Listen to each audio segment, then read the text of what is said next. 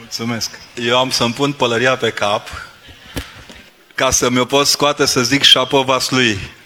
Bravo vouă! Am să-i rog pe colegii noștri de la doxologia, când coboară drona, să o coboară un pic, să aveți aer condiționat. Da? Aia, acum vă recunosc că ați avut niște moace lungi de când ați intrat în teatru de vară. Fiți voi, biserica are nevoie de voi, nu de ce vrem noi să facem din voi, bine? Vă mulțumesc foarte mult că ați venit să vă coaceți împreună cu noi în uh, această întâlnire pe care eu o socotesc uh, începutul cel bun al întâlnirii bisericii cu tinerii din zona aceasta. Vă mulțumesc mult că ați refuzat să fiți mobilă și v-ați reactivat în biserică așa cum v-ați dorit de foarte multă vreme, sunt convins. Apoi, trebuie să-i mulțumesc preasfințitului că mi-a dat această șansă de a fi împreună cu dumneavoastră astăzi și de a vă spune în numele colegilor de la Sibiu care organizează ITO uh, internaționalul, cum s-ar zice, că ne pare rău că nu puteți să fiți toți cu noi la Sibiu, dar uite că sunt eu aici, ca și cum ați fi la Sibiu, bine? Deci încercați să socotiți că e și darul nostru către eparhia pe care de foarte, foarte multă vreme uh, o urmăresc, cum crește și cum își așează solidaritatea ei cu biserica. Și spun și eu ca preasfințitul, mă bucur că sunteți astăzi aici reprezentând Vasluiul cel adevărat, aviz celor care ne tot dau newsuri cu Vasluiul că există o parte mult mai importantă în Vaslui decât în și închipuie ei. Partea care nu se ia de la Vaslui și trăiește în mijlocul județului. Sigur că atunci când zic Vaslui, spun și Bârlat, spun și Huș și vă îmbrățișez pe toți pentru ceea ce ați făcut astăzi, mai cu seamă că am remarcat că aveți forța de a fi forța bisericii. Am zis că voi pune la începutul conferinței acestea un singur gând. Hristos în mijlocul nostru. Atât am vrut să aud. Restul sunt povești. De aceea am să vă spun povestea gândului pentru care ne-am strâns astăzi aici. E vizibil că de ani de zile, atunci când rostim crezul în biserică și spunem una sfântă, săbornicească și apostolică biserică, nu conștientizăm întotdeauna că unitatea aceasta a bisericii este dată de unitatea și de unitatea de gândire, dar și de unitatea de limbă, de unitatea de comportament, de o mulțime de elemente care alcătuiesc unitatea. Astăzi am să vă vorbesc despre cea mai nebăgată în seamă unitate. Unitatea tinerilor unei țări. Toată lumea ne vorbește despre unitatea politicienilor care ne-a ieșit pe nas în ultima vreme. Ne vorbește despre unitatea poporului cu armata, cu jandarmeria, cu poliția, unitatea din învățământ, dar uităm să spunem că există o unitate care leagă tinerii între ei. Un uh, ceva anume care face din tinerețe să fie de fapt potmolul din care crește cu adevărat o țară. Am străbătut ieri drumul dinspre Iași pe lunca Prutului prin toate satele care atunci, în 23 august, și îndrăznesc să spun că și în 24 și 25 și în 26, au fost trecute pe sub șenile de tank și ocupate și alungate din spațiul lor pentru a-și regăsi foarte greu după aceea ritmul de restartare, de restaurare. Când lumea vorbește împotriva Moldovei, de dincoace și de dincolo de Prut, uită să spună că multe din rănile pe care încă le are sunt urmare a faptului că au fost primul teritoriu peste care năvălitorii au încercat totdeauna să dea năvală. Că primele răni, primele lovituri, primele atacuri împotriva unei țări cum este România au venit din partea aceasta de lume și foarte greu îți revii atunci când ești călcat în picioare și trecut pe sub copite sau pe sub șenile.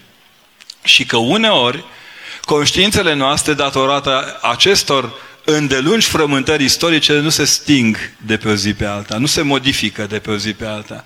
Că e cu adevărat un efort foarte mare cultural să scoți, să modifici întregul conținut al gândirii unor oameni.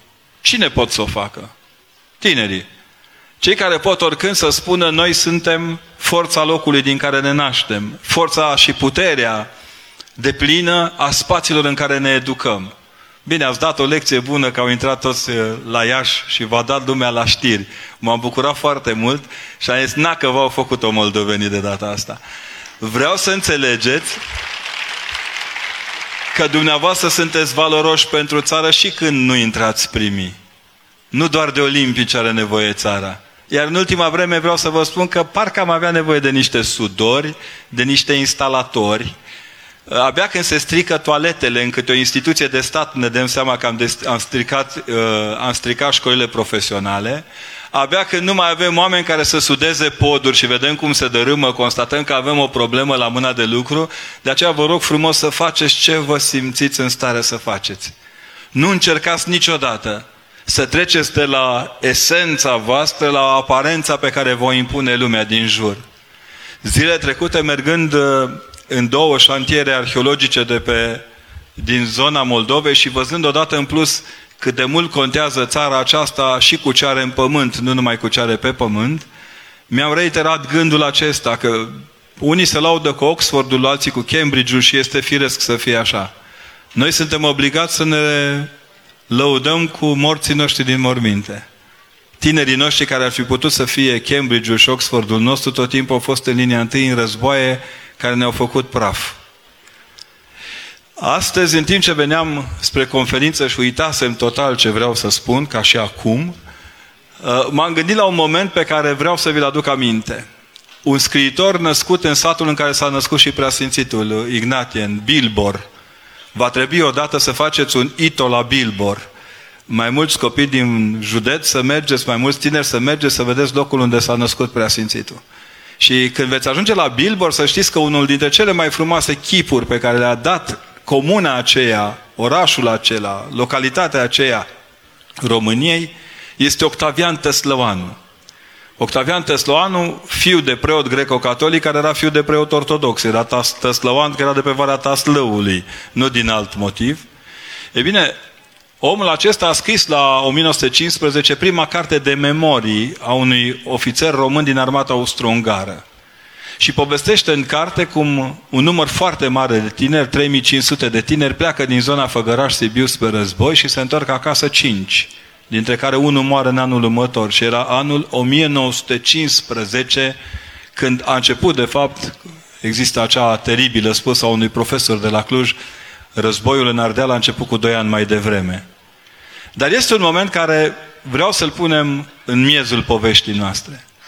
La un moment dat, prin noiembrie, într-o duminică, la vreme foarte grea, când uh, se pregăteau să se bată trupele austro-ungare cu trupele Imperiului Țarist, soldații din zona Făgărașului, glotași, oameni cu burtă, oameni cu neveste acasă, oameni care aveau o treabă de făcut și i-au trimis să moară în linia întâi, că dacă n-au putut să închidă școlile în Ardeal și să execute acasă, i-au trimis să moară pe front.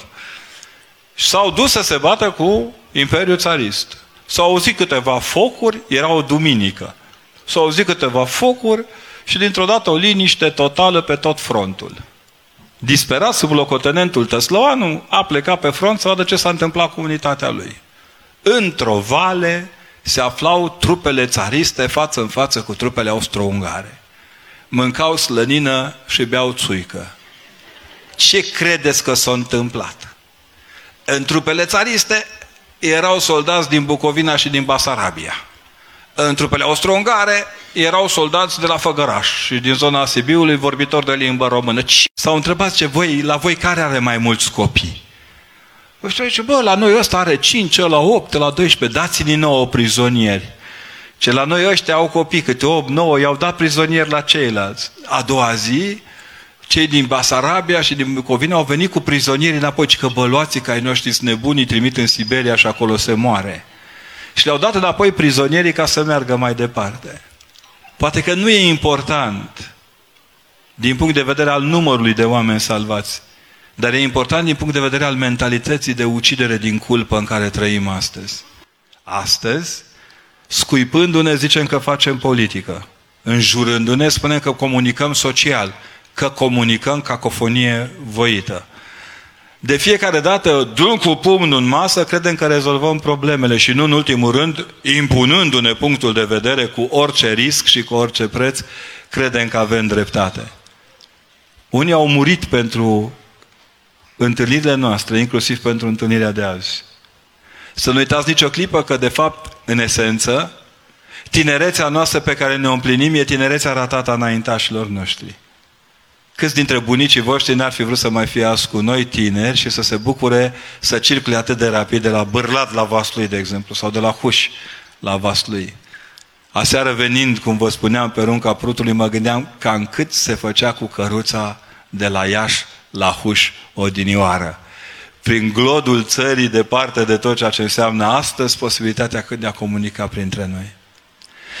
Ei bine, în acest context al efortului nostru de a rămâne împreună 100 de ani, le-am spus tuturor că cea mai mare minune a României în 100 de ani de Românie este faptul că mai suntem unitari. Dar mai suntem oare de 100 de ori mai creștini decât acum 100 de ani?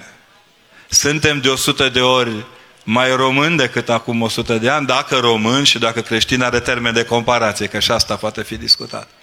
La cum ne comportăm, nu prea. De aceea ce vreau să vă spun acum este să încercați să treceți de la aparența tinereții frăților voastre la esență. Primul ex- exemplu și cel mai bun pe care l-am dat de mână este următorul.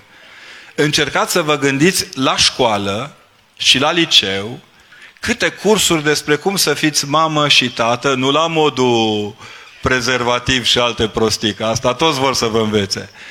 Cum se face o mămăligă, cum se pune pampers corect și ce se face cu un copil la prima baie după naștere.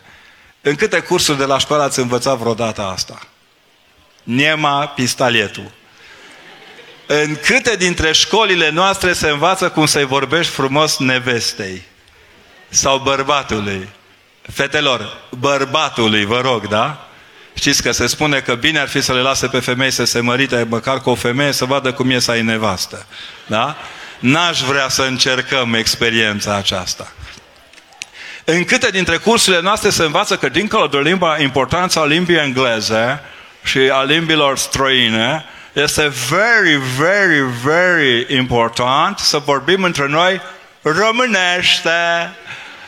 Yes. La un moment dat, da? Aparența este că toată lumea trebuie să studieze la Oxford și Cambridge. N-am nimic cu Oxford și Cambridge, chiar îmi plac și le dea Dumnezeu sănătate că există. N-am și nici n-am să mai zic. Da, toată lumea crede că este very important să studiem în alte părți. Da, bă, dar creierul punem acasă. Toți pe care auziți că vin, merg peste hotare, recunosc foarte clar că experiența lecturii, muncii de acasă susținută este cea care îi sprijină acolo. Acolo doar poți rodi. Acolo doar poți să crești altoirea și nu mă refer la... Da? Altoirea se face de fiecare dată cu toată cultura noastră de acasă. Cu alte cuvinte, Biserica vă îndeamnă să fiți cetățeni europeni, dar cu o esență românească. Am auzit de curând un austriac care publică în Elveția, în ziare de pe și mai nou a mai dat un, un, un mesaj în care tot timpul a acuzat biserica cum s-a aliat cu toate formațiunile politice și chestii genul ăsta, a scos acolo o perluță care merită pomenită astăzi în mijlocul vostru. S-a spus că biserica, orice manifestare de naționalism în cadrul bisericii este apropierea noastră de ruși. Bă, să cad jos. Noroc că stăteam deja pe scaun. Cât de inconștient trebuie să fii ca cetățean al unei țări al cărui ministru de externe dansează vals cu Putin pe malul Dunării, să te legi de o biserică care de 2000 de ani apără independența și autonomia poporului ei. Pe ce lume cred oamenii ăștia că trăim? Să nu vă lăsați furați, cu alte cuvinte, de idealuri străine propriei voastre gândiri. Vă rog frumos să nu fiți fanatici niciodată.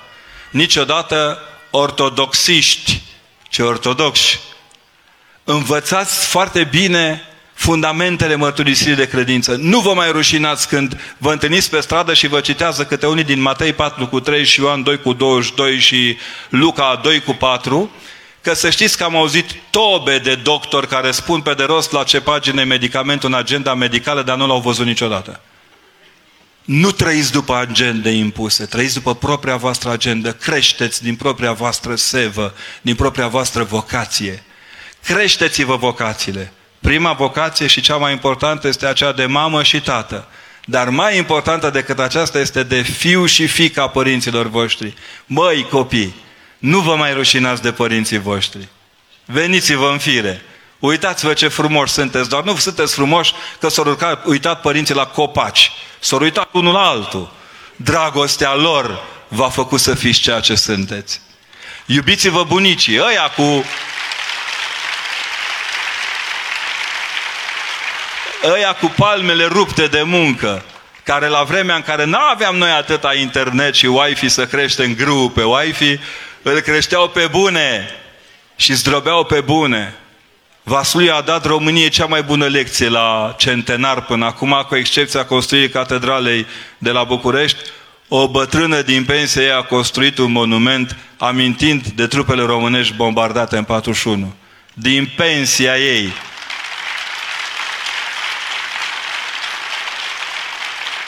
Din pensia ei. Aștept să văd primul politician care din pensia lui înalță un monument de bun simț în România, care o fie la nu știu, dar încă mă rog. Aștept primul hoț mare din România care se ascunde după legi, care cura să spună că renunță la avere să construiască o școală, că de mânca pe la colțuri m-a lămurit. Și aștept oamenii care fură din sistemul sanitar să-și facă datoria și să construiască și cu ajutorul bisericii, dacă e nevoie, spitale. Ieșiți din aparența care vă este pusă sub nas. Nu vă mai luați, viața unui tânăr nu poate fi construită doar din știri. Viața unui tânăr nu poate trăi doar pe Google. Viața unui tânăr nu este doar accesul la googleizarea culturii. Nu știi ceva, dai acolo, așa am aflat despre mine o grămadă de lucruri noi am aflat o grămadă de lucruri noi despre biserica din care fac parte. Eu îmi cunosc foarte bine mitropolia și îmi cunosc și mai bine facultatea și îmi cunosc foarte bine locul de slujbă de la catedrală. Eh, în fiecare zi câte o noutate. Nu vă mai temeți să spuneți adevărul, uneori cu orice preț. Să nu vă sperie vreodată sinceritatea. Creșteți-vă să fiți sinceri. Dom'le, când am greșit, am greșit. Putem fi proști, asta nu nu știți cum e rugăciunea cea mai de preț pe care mi-a vândut-o și mie un preasfințit? Mi-a luat-o gratis, nu mi-a vândut-o, că exagerez acum. A fost, Doamne Iisuse Hristoase, Fiul lui Dumnezeu, miluiește-mă pe mine? Prostul. Da, că noi cu păcătoși, dar eu nu sunt păcătos. Vai, trăim de 20 de ani în curvie, dar nu suntem păcătoși, suntem încă nehotărâți. Uh, Uh, sigur că am făcut un plagiat într-o teză de doctorat, dar nu suntem păcătoși, vai, ne-am exercitat dreptul de a copia un element. Uh, sigur că am luat burs, am luat, am luat, am luat diplome mai mult ducând uh, uh, plocoane decât să ducem... Da, asta nu contează! Măi, când zici păcătos, identifici de fapt toate momentele în care ai fost prost în viață. În care te-ai dat altceva decât ești în care ai încercat de fiecare dată să pari altceva decât ce ți-a îngăduit Dumnezeu să fii. Anul acesta m-am uitat cu nodul în gât, la merii plin cu rod și la pruni. Măi, oameni buni, nu mai sunt copii să meargă la furat de mere. V-ați gândit? Ieri am văzut primul copil pe vara asta venind de la Prut cu undița, domne, de la pescuit. A renunțat el la iPad, măi. N-a mai jucat, uh, ne, ce contează, next level-ul de la ultimile jocuri. Noroc că nu avem campionat de fotbal bun de când a ieșit FC Vaslui, că altfel sigur stătea la televizor să vadă meciul. Da? Observați, nu mai avem copilărie, de fapt. Vă rog frumos, nu renunțați la ea. În esență, Tinerețea nu este decât o copilărie care așteaptă să se coacă. Nu renunțați la ea. Nu vă, nu vă lepădați de lucrurile bune care v-au alcătuit frumusețea copilăriei, dragostea copilăriei.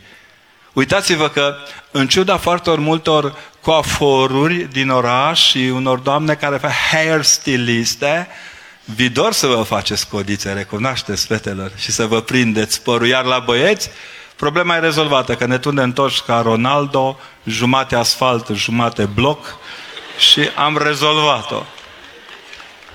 Important este să înțelegeți Să nu luați din lumea din jur decât ceea ce vă ajută să creșteți ca oameni. Mesajul bisericii când pare că este aspru și este pornit pe unele din păcate, să știți că nu este împotriva oamenilor, ci al păcatelor.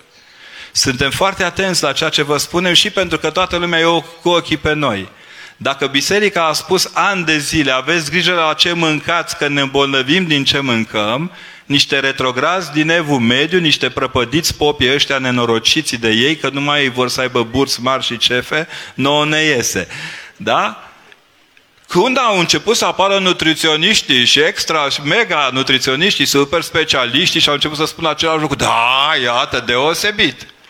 Biserica spune de ani de zile, nu exagerați cu consumul de alcool. Mă rog, la Vastoi să vorbești despre asta pare absurd. Vreau să vă spun că ați pierdut primul loc pe țară. Conform raportului de anul trecut, avem alte trei județe înaintea dumneavoastră. Bucurați-vă!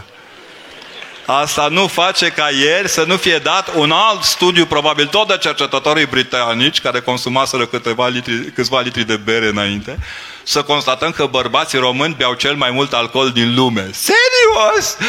Serios? Parcă văd cum merge în fiecare bărbat român după ce bea un pahar de țică, merge la capătul stăzii și raportează. Să trăiți! Necula, 12 grame de alcool. Să trăiți! Vasilică, 250. Ăia cu găleata nu se pun că... În aparență suntem un popor de, de debătuți în cap după unii. De aceea și cred că ne pot conduce oricum. De aceea și cred că ne pot vinde orice. De aceea și cred că ne pot umili oricum. Vă mai zic un clișeu interesant, la care ați mușcat fie vorba între noi. Biserica asta ortodoxă e din evul mediu, Doamne. Niște îngălați de popi. Dacă mai e și șansa să ai unul chiar bătut în cap în parohie, te-ai nenorocit. Vreau să vă spun să studiați atent istoria Bisericii Ortodoxe și veți vedea că ea este din 33, dis de dimineață, când femeile mironosițe alergau la groapa Mântuitorului. Din primul Hristos a înviat, s-a născut Biserica Ortodoxă.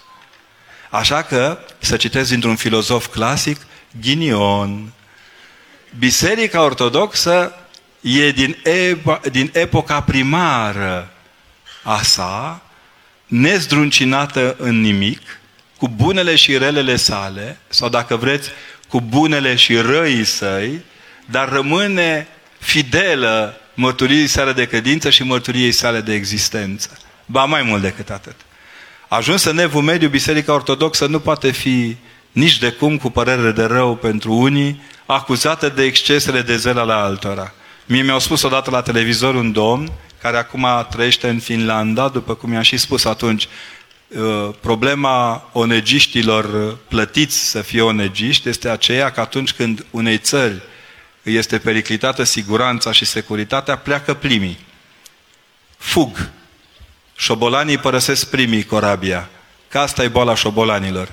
Sper să nu mă certe cei de la Asociația de Protecție a Șobolanilor, dar e un dat istoric acesta că ei pleacă. Și am spus atunci, el m-a luat tare că uitați, Inchiziția ce a făcut, Inchiziția aceasta, alo, zic, pot accepta că aici, colo, în câte o eparhie, în câte o parohie, mai e câte un popă care se poartă ca inchizitorul. Dar inchiziția nu e la sectorul nostru, e la colegii noștri catolici, vă rugăm să le vă adresați lor cu, cu, cu încrâncenare, dacă vreți. Asta înseamnă să iei clișee din Occident și să lipești pe fruntea Bisericii Ortodoxe în Orient. Le avem și noi pe ale noastre. Dacă ar fi știut și dacă deschideau ochii, ne prindeau de mult. Noi le știm și încercăm să le combatem din interior, cu mijloacele noastre. Biserica nu-i pusă, dragii mei tineri, să vă vădească păcatele. Să vă spun, avem o generație de debili, de uh, curvari, de tineri drogați. Când auziți un popă că zice de astea, stingeți televizorul că e de la alt canal. Nici o generație nu e mai bună decât cealaltă. Toate generațiile suntem la fel, avem propriile ispite, propriile morți, propriile noastre provocări. Vreau să vă lansez o provocare ca să încheiem pretextul întâlnirii de azi. Văd cum s-au îndesit activitatea de aerisire. Auziți? Am constatat în ultima vreme că pe nouă, nouă nu ne este atât de mult frică de moarte. Măi, moartea o mai dregem noi cumva. Doamne ferește, mai o morfină, mai un medic bun, mai o mască de oxigen, murim în pace. Nouă ne este frică de înviere. De înviere. Vă rog din toată inima mea de preot, nu vă mai fie frică să înviați. E singurul mod în care puteți trăi, conștienți că la înviere suntem față către față cu Hristos, care poate să ierte, care poate să dea milă, care poate să dea împlinire, care poate să dea solidaritate cu fiecare dintre noi în parte, pentru că a trăit în mijlocul nostru. Hristos nu ne judecă după ureche, Hristos ne judecă după, după propria lui inimă. Iar inima lui Hristos are această calitate, că în ea intrăm toți și nu ieșim niciunul, pentru că inima lui Dumnezeu, care așa e construită ea să ne încapă pe toți. Mă gândesc că gândul cel mai de preț pe care vreau să-l aveți la inimă este să refuzați aparența învierii și să trăiți exigența învierii. Biserica este într-o continuă zi de Paște. Cine nu înțelege asta, n-a înțeles nimic din ortodoxie. Fiți întotdeauna dispuși să stați de partea Paștelui care este Hristos. Dăruiți-vă timp să vă vedeți limitele, să vă cultivați iubirea, să învățați, să vă profesionalizați. Să știți că biserica nu este împotriva cărții, de vreme ce aproape 400 de ani ea le-a tipărit pe toate. Biserica nu este împotriva cercetării, de vreme ce sute de ani ea a creat manuale de geometrie, de geografie, de matematică, de biologie. Astăzi se uită să se spună unei societăți întregi că primele manuale, primele caiete de lucru, mă, și nu manuale unice în care, da, Dobreta Sur, nu Severin e, sau pe Dunăre plutesc uh, bucăți de creier din, autor, din, din autorii manualelor și mai grav, din comisia care le-au acreditat. Deci acele manuale erau făcute de profesori uitându-se în ochii copiilor, nu în ochii ministrului învățământului. Vreau să înțelegeți bine că biserica vă îndeamnă să vă descoperiți personalitatea, să o puneți în valoare, să o folosiți, să stați uniți și nu în ultimul rând, din când în când să vă strângeți la oaltă și să vă spuneți că existați. Cu alte cuvinte, mesajul este netemându-vă de înviere, să învățați că de fiecare dată Hristos este în mijlocul nostru. Vă mulțumesc că ați fost așa cu minți. Urmează lansarea unei cărți care mie mi-a plăcut foarte mult. Am constatat zilele acestea, am petrecut câteva zile în, de la Roman către Fălticeni, am fost la, o să vă povestesc eu, la Baia, la Vodă Petru Rale și la Vodă Ștefan în audiență, dar am constatat că spiritul lui Creangă n-a murit. Că vorba dulce a moldovenilor poate naște povești și le poate scrie bine. Colega mea care vă va prezenta cartea a reușit să atingă în foarte multe locuri din cartea ei bucuria aceea pe care ți-o dă verbul lui creangă. Azi avem tot felul de crengi uscate care se cred creangă. Dar avem și câțiva oameni care în smerenie au redat limbii române înapoi verbul ei. Mulțumesc!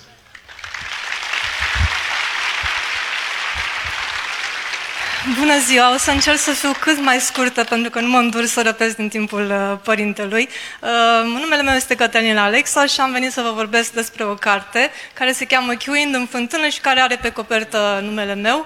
Uh, nu o să fac asta înainte de a mulțumi din inimă uh, preasfințitului părinte că, um, care mi-a dat binecuvântare să rostesc aceste câteva cuvinte, părintelui uh, Necula, care m-a surprins de două ori, odată scriind prefața acestei cărți și a doua oară permițându-mi să o prezint în fața dumneavoastră.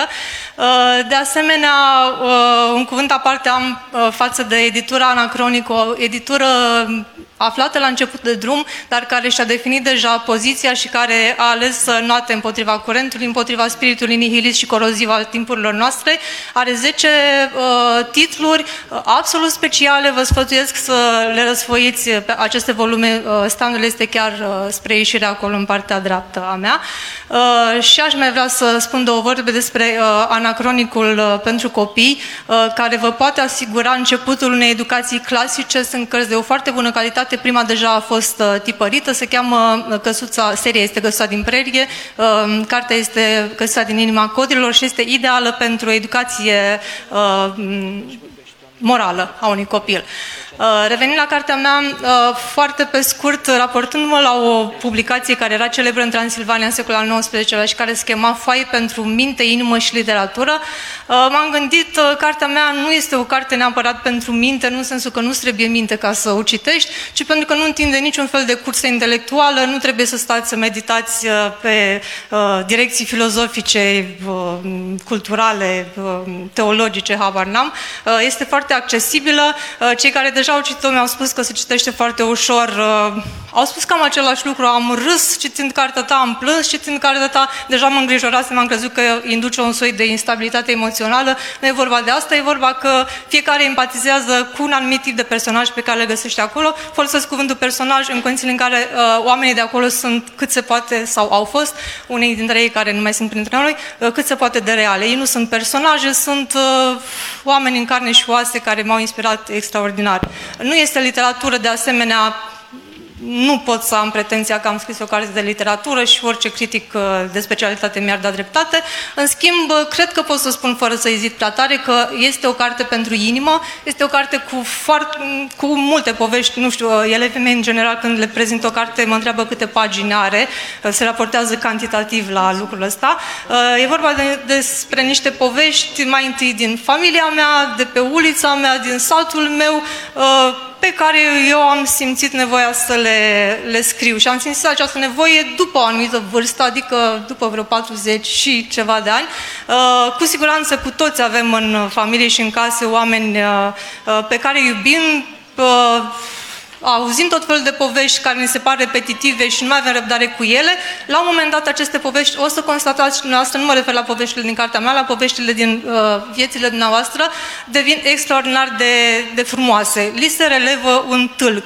Uh, de aceea uh, am spus ce nu este cartea mea, nu este o carte pentru minte, nu este o carte de literatură, este o carte de inimă, pentru inimă, pe care o privesc cu nedumerire, uh, pe care n-am reușit să o recitesc după ce a apărut în forma asta și aș fi foarte fericită dacă fiecare cititor își va regăsi în uh, citind această carte uh, proprii oameni buni. Existau în Opștile Sătești, învăț eu la istorie copiii, oamenii buni și bătrâni. Așa se numeau cei cei la care se raporta o comunitate restrânsă. Deci fiecare avem astfel de oameni buni și bătrâni care la un moment dat ne părăsesc uh, și eu am simțit această nevoie să, să-i uh, salvez undeva, să-i convertesc în scris uh, ca să știu să-i găsesc acolo. Și o să închei cu o scurtă amintire legată de tatăl meu, care era un cititor destul de dezordonat. Printre altele, citea foarte multă presă uh, și avea o revistă, era abonat la o revistă care se chema Lumea, pe timpul uh, dinainte de 89. Uh, mie îmi plăcea extraordinar de mult revista aia pentru că era foarte colorat, avea hârtie de foarte bună calitate și foarte multe fotografii și articole despre diferite țări. Am găsit acolo la un moment dat o informație care pe mine, copil de la țară care umblam pe toate dealurile, m-a consternat efectiv. Uh, era vorba de un oraș uh, de undeva în extremul Orient uh, și zicea articolul că în orașul respectiv nivelul de poluare este atât de ridicat încât autoritățile au montat pe parcurs niște cabine în care oamenii uh, băgau o fisă și puteau să respire un anumit timp, 5 minute, nu mai știu cât. Uh, pentru mine această carte este un astfel de loc de respirat. Este un loc în care mă întâlnesc cu oamenii care mă ajută să respir sufletește, uh, nu că n-ar fi și în jurul meu actualmente, deci nu este un tribut neapărat adus nostalgiei, ci a fost o nevoie de a vorbi despre oamenii care au contat. Și repet, pentru cititorul care nu-i cunoaște pe cei de aici, uh, nădejdea mea este că va fi o poartă, o fereastră, un prilej de a întâlni pe cei dragi și la fel de special și anonimi ca și cei din carte. Vă mulțumesc!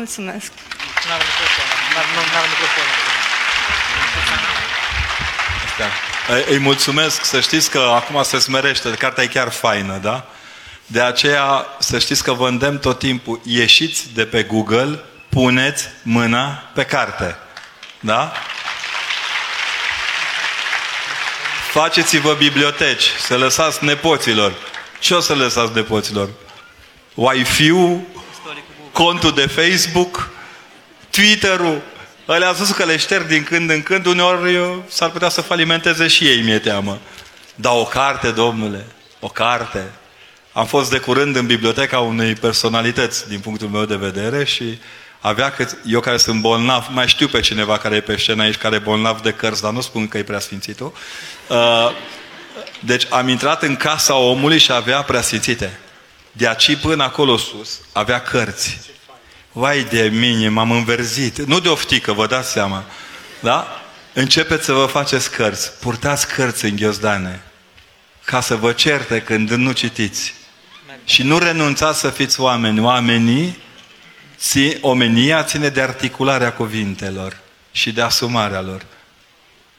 Bine? Mulțumesc mult!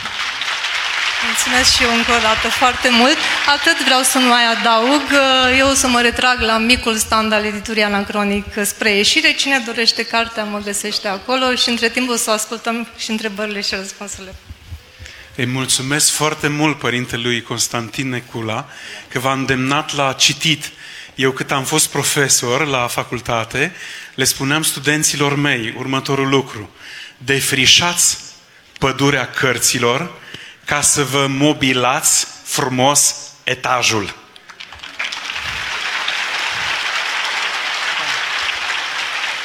Și încă o deviză, le spuneam să fie atenți să, să, să bea apă din izvoare, nu din băltoace.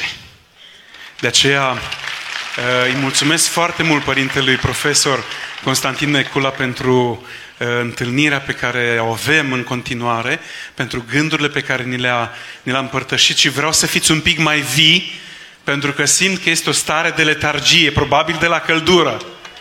Un pic mai vii. Așa, să vedem.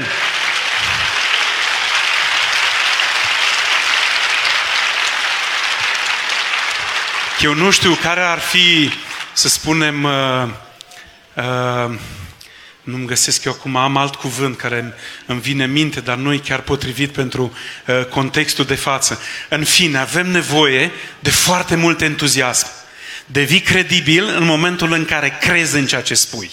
Și ca să crezi în ceea ce spui, nevoie să metabolizezi, să devină carnea ta tot ceea ce transmiți. Dacă nu, nu faci altceva decât să faci uh, niște transmisii fonice. Atât și nimic mai mult. De aceea vreau ca toți cei care sunteți aici, cred că suntem în jur de o mie de tineri, suntem o mie sau sunt cam prea generos eu? Suntem o mie și dacă nu suntem o mie chiar aproape, dacă reușim să fim toți fermentul, fiecare unde vom merge, luați câte un gând pe care l-ați găsit uh, în prezentarea, conferin, în prezentarea în conferința Părintelui și puneți-l la inimă acolo. Măcinați-l, rumegați-l în minte, în inimă și încercați să-l transmiteți. Uh, vreau să vă treziți. Doamne ajută!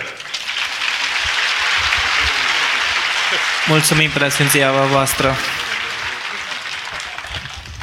Înainte de a trece la partea în care îi veți putea adresa întrebări domnului profesor Constantin Necula, ă, îi vom oferi cuvântul domnului doctor Valeriu Lupu, reprezentantul Coaliției pentru Familia al județului Vaslui, pentru a prezenta în mod succint problema referendumului pentru familie. Rugăm unul din voluntari să dea un microfon domnului doctor dacă nu are să vină. Dacă nu doriți, domn doctor, dacă doriți, veniți pe scenă, dacă nu aveți microfonul uh, sus. Între timp, vă reamintim că echipa media, echipa Doxologia este alături de noi și transmite, transmite live pe Episcopia Hușilor uh, această conferință și sunteți îndemnați să intrați, să dați așa un share ca să se bucure și prietenii noștri de acasă de această frumoasă întâlnire și de cuvântul uh, Părintelui Profesor și al celorlalți invitați în această zi. Domn profesor, se, domnul doctor se apropie de noi. Să primim cu aplauze dacă... Uh, trebuie până ajunge domnul doctor pe scenă să vă spun un lucru. Coaliția pentru familie a plecat cu o acțiune civică. Da? Acum e o acțiune cinică că încearcă să confiște politicul, dar la bază e o acțiune civică. De aceea să știți că mă onorează că sunt printre fondatorii Coaliției pentru Familie, iar când vă spun oamenii că am făcut-o că ni drag de ruși, îi rog frumos să se recitească și să reasculte discursul meu din urmă cu câțiva anișori. Ca nepot al unei bunici în Ungaria și apoi în Rusia, nu cred că m-am dus să-mi apăr viitorul de bărbați și femei al țării acestea de dragul niciunui politician rus. Să le fie rușine obrazului că ne târăsc în conflicte care nu ne aparțin nici ca persoane, nici ca biserică. Domnul doctor, aveți microfonul. Da. Uh, vreau să îl asigur pe preasfinția sa că eu chiar cred în ceea ce spun.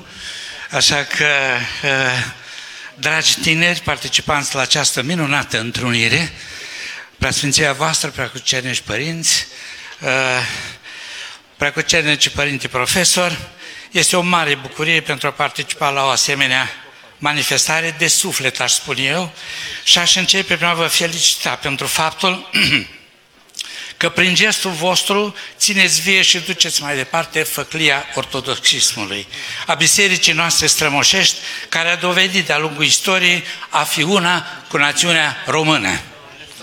M-am făcut tuturor toate ca pe toți să-i dobândesc, spuneau Sfinții Părinți, și iată că de 2000 de ani acest popor, cu o istorie atât de zbuciumată, dar binecuvântat de Dumnezeu în grădina Maicii Domnului, dăinuie și astăzi.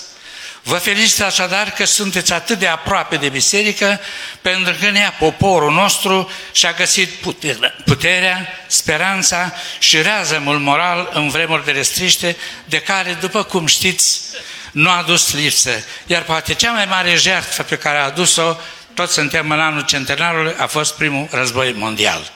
Sunt aici astăzi să vă vorbesc în câteva cuvinte despre o acțiune civică la scară națională susținută de o asociație cunoscută sub numele Coaliția pentru Familie. Vă atrag atenția că familia astăzi este supuse, supusă unei agresiuni fără precedent. Această coaliție este sprijinită la rândul ei de o platformă civică cunoscută sub numele Împreună, Caravana acestei platforme a fost și în orașul și în județul nostru. Se dorește ca această definire a familiei, în fapt ăsta este scopul Coaliției pentru Familie, să fie acel înțeles din totdeauna în gândirea noastră, în simțirea noastră, în tradiția noastră creștină și în viziunea bisericii noastre. Adică căsătoria se întemeiază, sau familia, mai bine zis, se întemeiază pe căsătoria liber consimțită între un bărbat și o femeie cu scopul de a asigura creșterea și dezvoltarea copiilor, a generației tinere. În locul formulării care s-a strecurat în mod subversiv în Constituția noastră și care spune că familia se întemeiază pe unirea liber consimțită între soți fără să precizeze câți soți sunt într-o familie și fără să dea o identitate de gen acelor soți care constituie familia. Atrag atenția, așa cum am făcut-o într-o suită de eseuri uh, consacrată acestei teme, că riscul este unul enorm, pentru că destabilizează structura de bază a națiunii și deschide rar calea nefirescului și a anormalului în viața socială despre care s-a vorbit cu asupra de măsură astăzi aici prin cuvântul preasfințitului și a preacucernicului Părinte Profesor. Nu mai mult, și din nefericire, aș putea spune, sunt structuri oficiale. Și aici mă refer în special la sistemul nostru educațional care promovează această așa zisă unitate în diversitate, această căutare a identității de gen pe cale mentală și nu așa cum natura ne-a zămislit și biserica ne-a sfințit. Uh, ca ultim exemplu, dacă vreți, a fost școala parentală inițiată de sistemul educațional, s-a și retras de pe site-ul Ministerului Învățământului, pentru că atâtea proteste a stârnit, aș atrage atenția și aș ruga profesorii de biologie și intelectualii cu mintea acasă, uh, și nu cu cocoașa intelectuală despre care vorbea uh, Eminescu, că ar trebui, să, ar trebui să le spun acestor neofiți că pentru a fi părinte nu trebuie să faci o școală specială. Este suficient să fii în situația de a fi părinte și atunci totul decurge de la sine, cum este și firesc și cum a fost din totdeauna, pentru că în ființa umană acționează ceea ce se cheamă iubirea parentală, așa cum în societate acționează uh, iubirea creștină. Pentru că, în cadrul tradiției noastre, în cadrul moralității creștine promovată de biserica noastră, asemenea anomalii nu-și găsesc locul. Iată de ce biserica ridică actul căsătoriei tradiționale la rang de taină. Iată de ce Sfântul Ioan Gură de Aur vorbește despre familie în celebrele sale umilii ca despre mica biserică sau biserica de acasă. În acest demers de definire corectă a familiei pe care am enunțat-o, deja există o aprobare a Camerei Deputaților pe baza celor 3 milioane de voturi care s-au obținut cu sprijinul bisericii noastre și suntem în așteptarea hotărârii Senatului de stabilire a datei referendumului. La acest referendum însă, și aici este apelul meu către biserică, către preacucernicii părinți, pentru tinerii creștini, pentru uh, care ca și astăzi va trebui să militeze la modul foarte convingător, va trebui să obținem 6 milioane de voturi pentru a se valida referendumul, iar la acest, în aceste voturi să fie un da hotărât pentru ceea ce este firesc, pentru ceea ce este normal în viața noastră, adică concepția corectă despre familie. Va trebui așadar să promovăm ideea unei familii normale, așa cum a consacrat-o biserica și tradiția noastră creștină. Să promovăm participarea la referendum și să promovăm voința noastră de a fi normal într-o societate normală. Cu ajutorul lui Dumnezeu am credința că vom izbândi. Vă mulțumesc!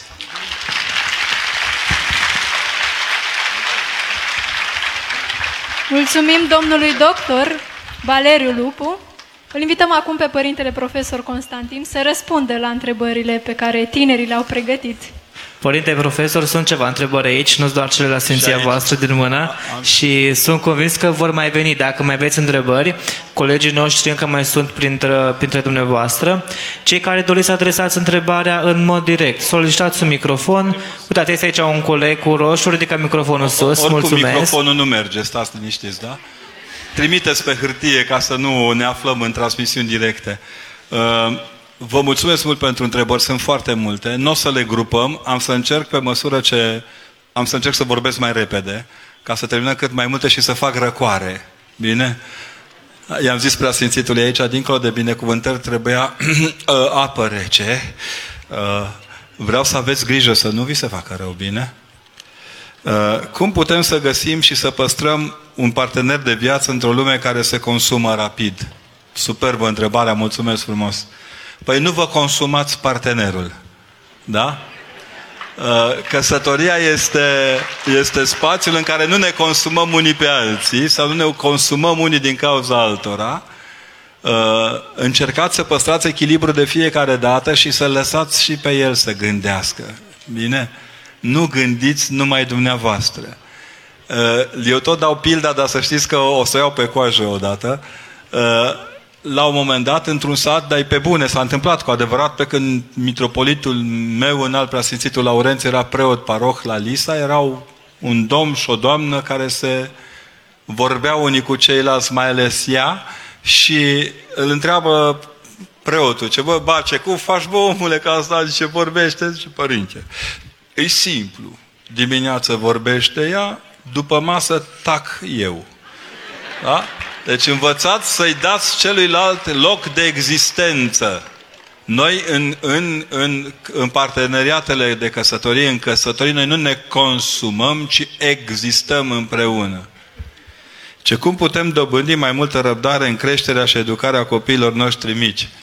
Uh, vă dorim succes. Dacă aflați metoda să ne ziceți și nouă, să știți că noi nu suntem un popor răbdător în general, în particular când avem copii mici pe care ne dorim, îi planificăm, mai nou văd că se fac uh, tot felul de calcule matematice, uh, terminăm facultatea, dăm trei doctorate, ne angajăm la, facem vreo 15 ani de experiență și la 48 de ani ne aducem aminte și începem să facem uh, implementări în diferite clinici internaționale pentru a avea un copil mic. Băi, când apare ăla, ți-o mâncat nervi, auzi? Deci, copiii născuți la timp, cu creștere din burtică, cu pupici din burtică, se spune că răbdarea pentru copiii noștri trebuie să crească cu 20 de ani înainte de nașterea lor prin propria noastră răbdare ca maturi, ca oameni crescuți. Nu încercați să faceți minuni doar când apar copiii. Da? Se zice, aoleu, avem un copil, cum procedăm? Se ia cartea Mama și copilul, ediția cea mai bună. Deschidem la pagina 43. Intrăm pe Facebook. Ați văzut că pe Facebook sunt sute de soluții. Adevărul este că trebuie să dormiți când doarme copilul, trebuie să vă lasă ceilalți să fiți mamă, să nu intre soacra 1, soacra 2, socru 1, socru 2, vecina 1, vecina 2, vecina 3, vecina 4, vecina 5, specialistul 1, specialistul 2, da? Deci să încercați să fiți dumneavoastră și vă rog frumos să nu vă rușinați când aveți răbdare. Da? Nu suntem din fier beton. Asta e. Dar dacă simțiți că vă pierdeți răbdarea, pupăciți copilul. Mirosul de lapte dăunează nerăbdării. Da? Vindecă de nerăbdare. Și calm, calm, n-aveți de dovedit nimănui nimic. Viața nu-i făcută tot timpul să dovedim câte ceva. Viața e simplă. Și când simțiți că vă crește nerăbdarea, schimbați pampers pentru că la următoarea stație va mirosi și mai urât. Da? Deci încercați să intrați în jocul lui. Nu el trebuie să intre în jocul nostru. Ce putem face pentru a avea copii ascultători? Scoateți-vă căștile de urechi, închideți iPhone-urile, calculatoarele, nu mai vorbiți cu colegii de servici tot timpul, lăsați copiii pe linia întâi și apoi serviciul și vecinii și neamurile și chefurile pe locul 4, 5, 6, 7. Copiii sunt pe locul 1, 2, 3, 4. Fiți atenți la ei. Copiii devin ascultători când îi ascultați. Copii neascultători înseamnă părinți neascultători. Da?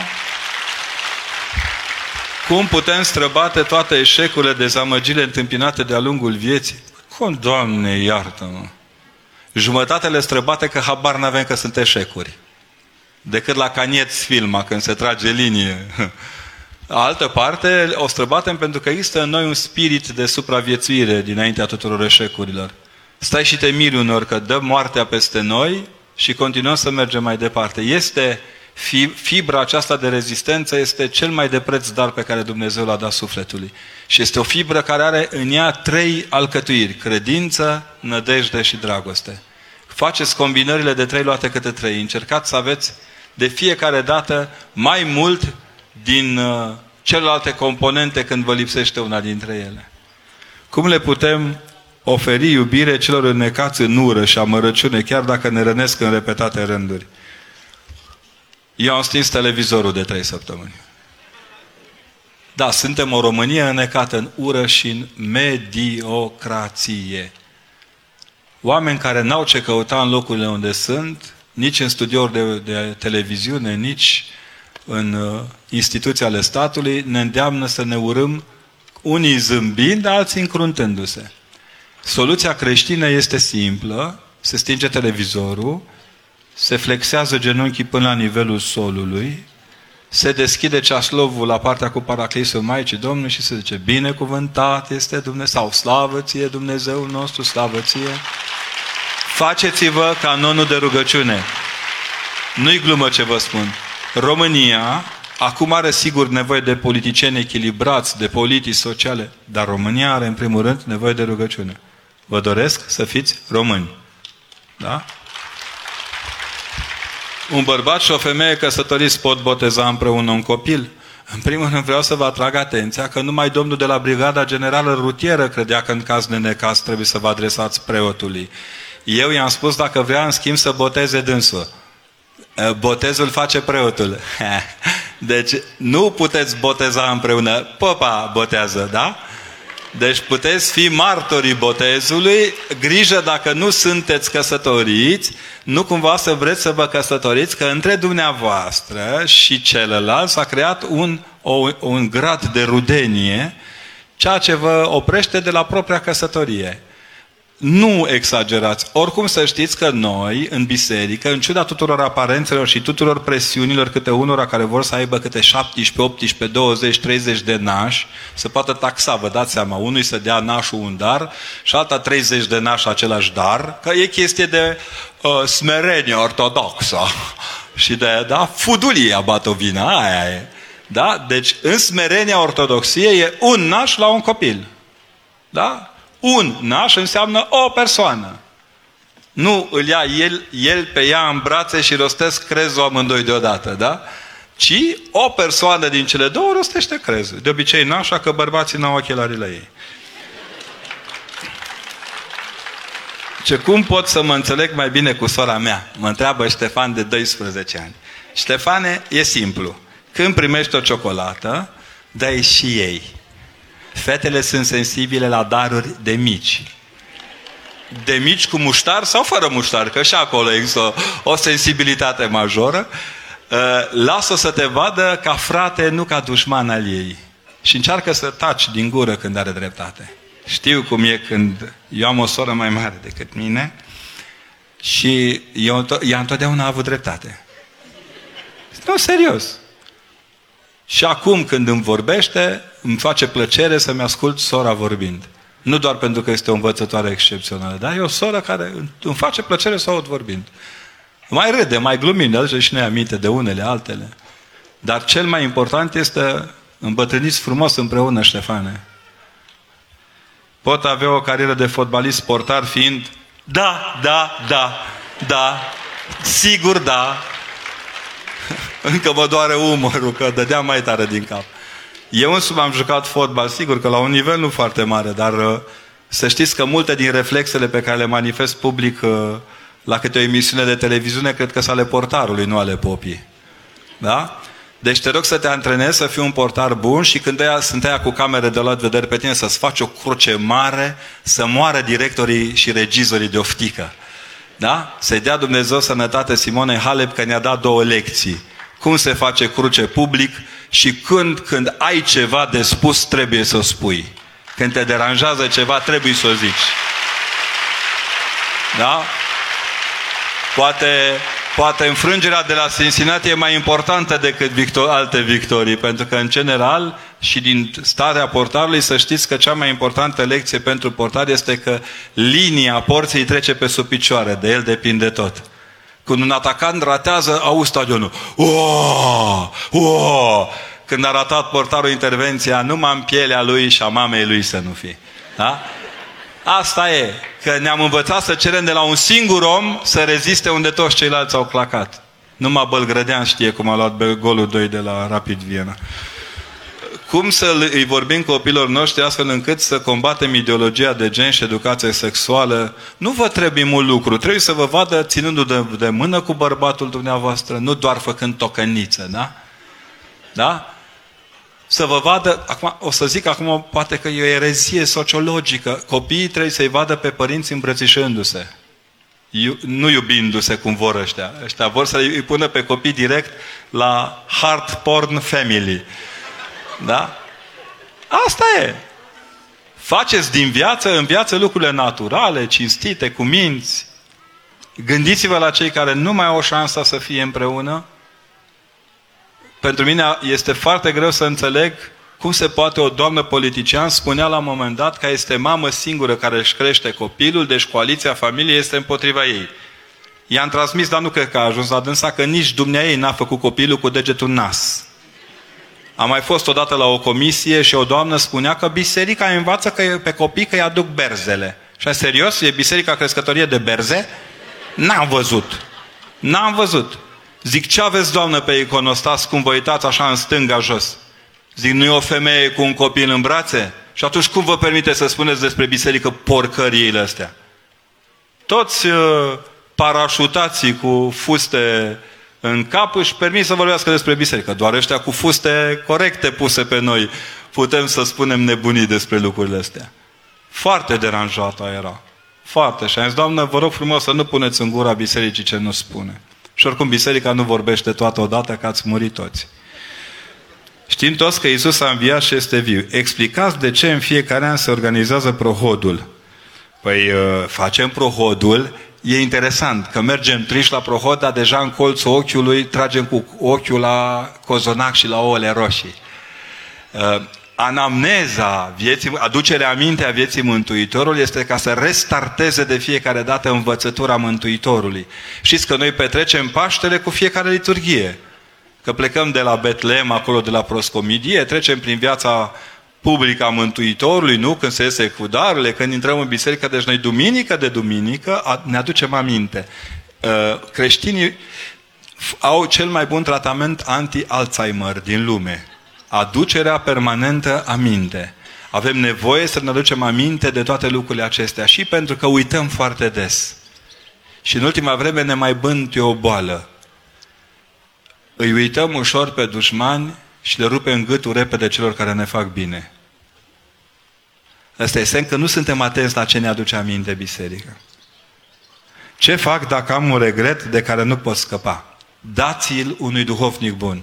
Mergeți, părinte, vă rog frumos să mă iertați, am un regret, nu scap de el, mi-a zis Părintele Necula să vi-l dau. Și el zice, mulțumesc, am marcat. Da? Ce se întâmplă dacă murim înainte de a ne pocăi? Păi cam toți murim așa. Să vă, am vrut, știți cum am vrut să încep conferința? Iubiți păcătoși. Nu de la mine, că de la Sfântul Ioan de Kronstadt. Măi, oameni buni. Oricât de mult ne-am pocăi, tot niște pârliți suntem. Suntem niște aiuriți. Noi credem că punem coada la prună până în ziua când nu mai avem nici coadă, nici prună. Da? Deci fiți cuminți. Dumnezeu ne ia oricum în momentul cel mai bun al vieții. Nu ne ia să ne zdrobească. Iadul nu e pentru oameni. Iadul nu e pentru oameni. Iadul e pentru draci. Doar ea care se încăpățânează intră în iad. Da? În rest, keep calm and work. Da? Cum zic Sfinții Părinți de limba engleză. Da? Deci fiți puternici, nu cedați și să știți că nu ne mântuie pocăința noastră. Ne mântuie mila lui Dumnezeu. Da? Ne mântuie mila lui Dumnezeu. Vă și pot învăța rugăciunea cea mai simplă despre mila lui Dumnezeu. Doamne, ai milă de mine cum n-am avut eu milă de mine. Da? Dacă învățați să vă rugați așa, ați scăpat. Zice, poporul ales este împotriva lui Isus. Este adevărat că România va deveni nou centru spiritual al lumii. În biserică am învățat că ferească-te Dumnezeu de cel ce se îmbată cu băutură din piatră seacă. Pentru mine Evanghelia este fermă, nu se referă la poporul român și atât.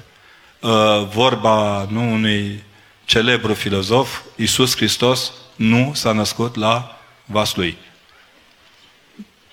încetați să mai trăiți propria credință prin comparație la credințele altora. Bucurați-vă de ceea ce aveți și bucurați-vă că Dumnezeu ne îngăduie să ne trăim cu greutăți și cu umilințe și unor cu aroganțe nepermise propria noastră credință. Cum ar trebui să-mi aleg viitorul? Uh, nu privind la stele, da? Munciți atent, vedeți la ce vibrează sufletul dumneavoastră și nu, trăda, nu vă trădați ca prieten. Noi avem o problemă cu noi înșine. Noi ne trădăm foarte grabnic pe noi. Credem întotdeauna că e mai bine în altă situație decât situația în care ne aflăm. Trăiți-vă corect viața. Corect înseamnă dispuși să trăiți pentru ceea ce vreți să trăiți. Părinte, îmi dau seama, ca, cum îmi dau seama care este fata potrivită? E, nu ne dăm seama, aia e problema. Vreau să vă dați seama de fata potrivită până la căsătorie. După aia încetați să mai căutați fata potrivită, da? Uh, odată am spus-o și văd că a ieșit atunci așa o discuție foarte amplă că singurul joc de noroc acceptat de biserică e căsătoria. Uh, nu știm întotdeauna să alegem. Asta este adevărul. Putem rata, putem să fim... În ultima vreme constatăm că alegem după date, familia românească alege prost. Dar vreau să aveți încredere că a fi în raport cu celălalt omul de care are nevoie e mai important decât a fi partenerul celuilalt. Încercați să identificați omul din fata pe care o iubiți. Ce rămâne din ea după ce nu mai e machiată, după ce uh, când o doare burtica, da? Învățați să iubiți omul când e slăbiciune. Dacă atunci când e în slăbiciune îl iubiți, îl veți iubi și când e în toată forța lui. Ce suntem noi fără Dumnezeu? Păi nu suntem.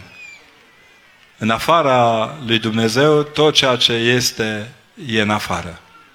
Da? Deci în afara lui Dumnezeu, tot ceea ce este, este în afară. Vă zic unul care, ca unul care n-a încrezut că există Dumnezeu și doar descoperindu-L pe Dumnezeu am, găsit, am descoperit sens tuturor lucrurilor pe care le trăiesc. Vreau să las ca pe o mărturie a unui secretar UTC, da? Că văd că mărturile secretarilor de partid sunt în direct la televizor câteodată încă. Vreau să înțelegeți bine. Nimic din lumea aceasta nu ne poate dărui cât ne dăruiește acest Dumnezeu care ne iubește prețios, cu mult bun simț, ne, ne, ne, neviolent. Mai este liberul arbitru o realitate atunci când în momentul în care alegi, decizi, ești sau vei fi judecat de Dumnezeu? Păi da, mă, da, Dumnezeu te judecă cu obraz. Zice, bă, gică, ce prostie ai făcut atunci. Ce vă închipuiți? Că vine Hristos cu mitraliera. Ionică de la sculărie. Da, să trăi. Dumnezeu la judecată nu ne mai omoară odată că suntem morți. Da? Dar ne atrage atenția încă din timpul vieții. Păi eu vă întreb pe dumneavoastră, când aveți de... Vă e sete, vă e o sete cumplită cum voi acum, da? Uh, liberul arbitru vă spune să beți apă sau să stați să vă ardeți în nevoințele pustiei din teatrul de vară? Să bem apă, bănuiesc că vă trece prin minte, da?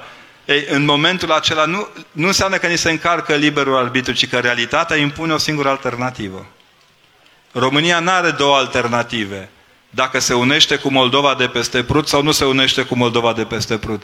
Ci, ce să, ci trebuie să vedem cum aplicăm singura alternativă pe care o avem de fapt la îndemână. De ne tot câcâim. Asta înseamnă de fapt să încalci liberul arbitru. Să-ți politizezi liberul arbitru. Political correctly. Există un scriitor care de curând a fost publicat la, la Doxologia și care publică excepționale articole despre corectomanii. Și la un moment dat, cartea se cheamă Corectopatii, nici mai știu corectomania, corecto. La un moment dat el spune că merge să predea șah într-o școală. Ce bună ziua copii, și astăzi vom începe prima lecție de șah. Zice, vă învăț, prima mutare o face albul. Din clasă, dar de ce albul și nu negru? Păi știți, e regulă. Cum negru? Discriminăm negrii. Nu e posibil așa ceva. Dom'le, păi, știți, asta e regula. regula. Fii serios, discriminarea negrilor nu e bine. Păi, stă asta, se chine. Bine, mutăm și unii și alții deodată, au rezolvat-o.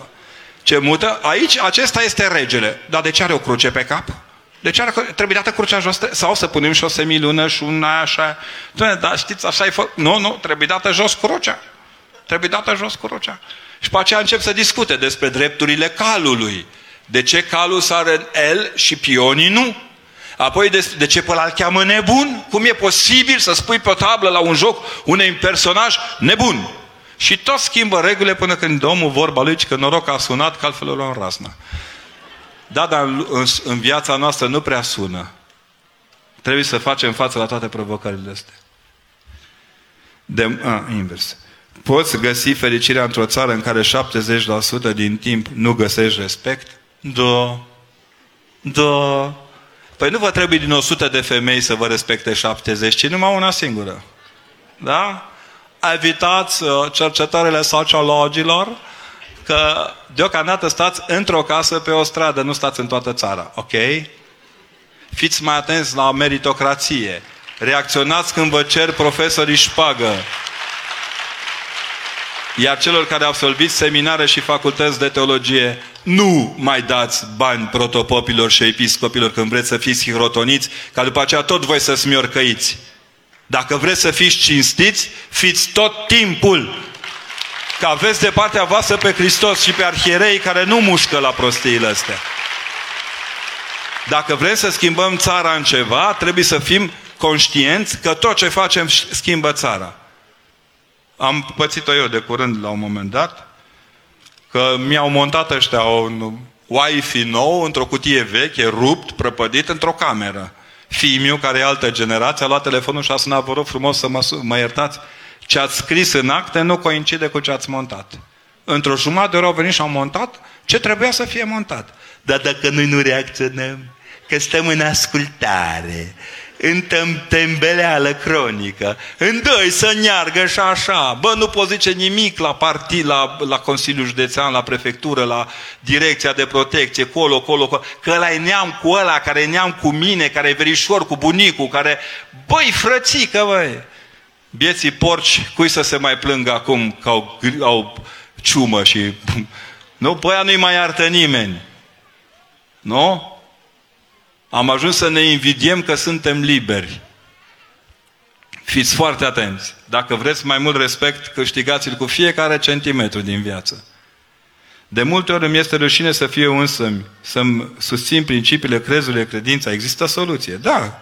Experiența, îmbătrânirea. Încercați la tinerețe să nu fiți pateric, să dați cu pumnul în masă, că ce știți nu e chiar așa. Faceți crucea mare că dracul e bătrân și aveți răbdare să mai creșteți. Da? Ce înseamnă a lăsa tot și a urma lui Hristos? Ce, cum ar putea un mirian să urmeze acest drum? Să știți că noi nu avem două evanghelii. Deci când intri în, în, într-o librărie creștină, n-ai Biblii pentru mireni și Biblii pentru monahi. Biblii pentru popi, Biblii pentru politicieni, aia cred că e îngustă tare așa, mică. Cred că numai coperțile, fără cruce, că dăunează grav sănătății. Da? Ă, deci noi avem o singură scriptură. Ea este exigență pentru noi toți. Un creștin mirian lasă totul când se întoarce în propria lui eclesie, în propria sa familie.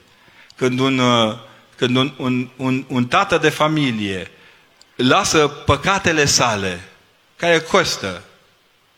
Ia calculați odată cât cheltuie un om pe tutun, pe lună, un fumător de la așa. Și după aceea cum face el fițe când trebuie să dea 10 lei la școală copilului la fondul clasei care nu mai există, dar există. Da?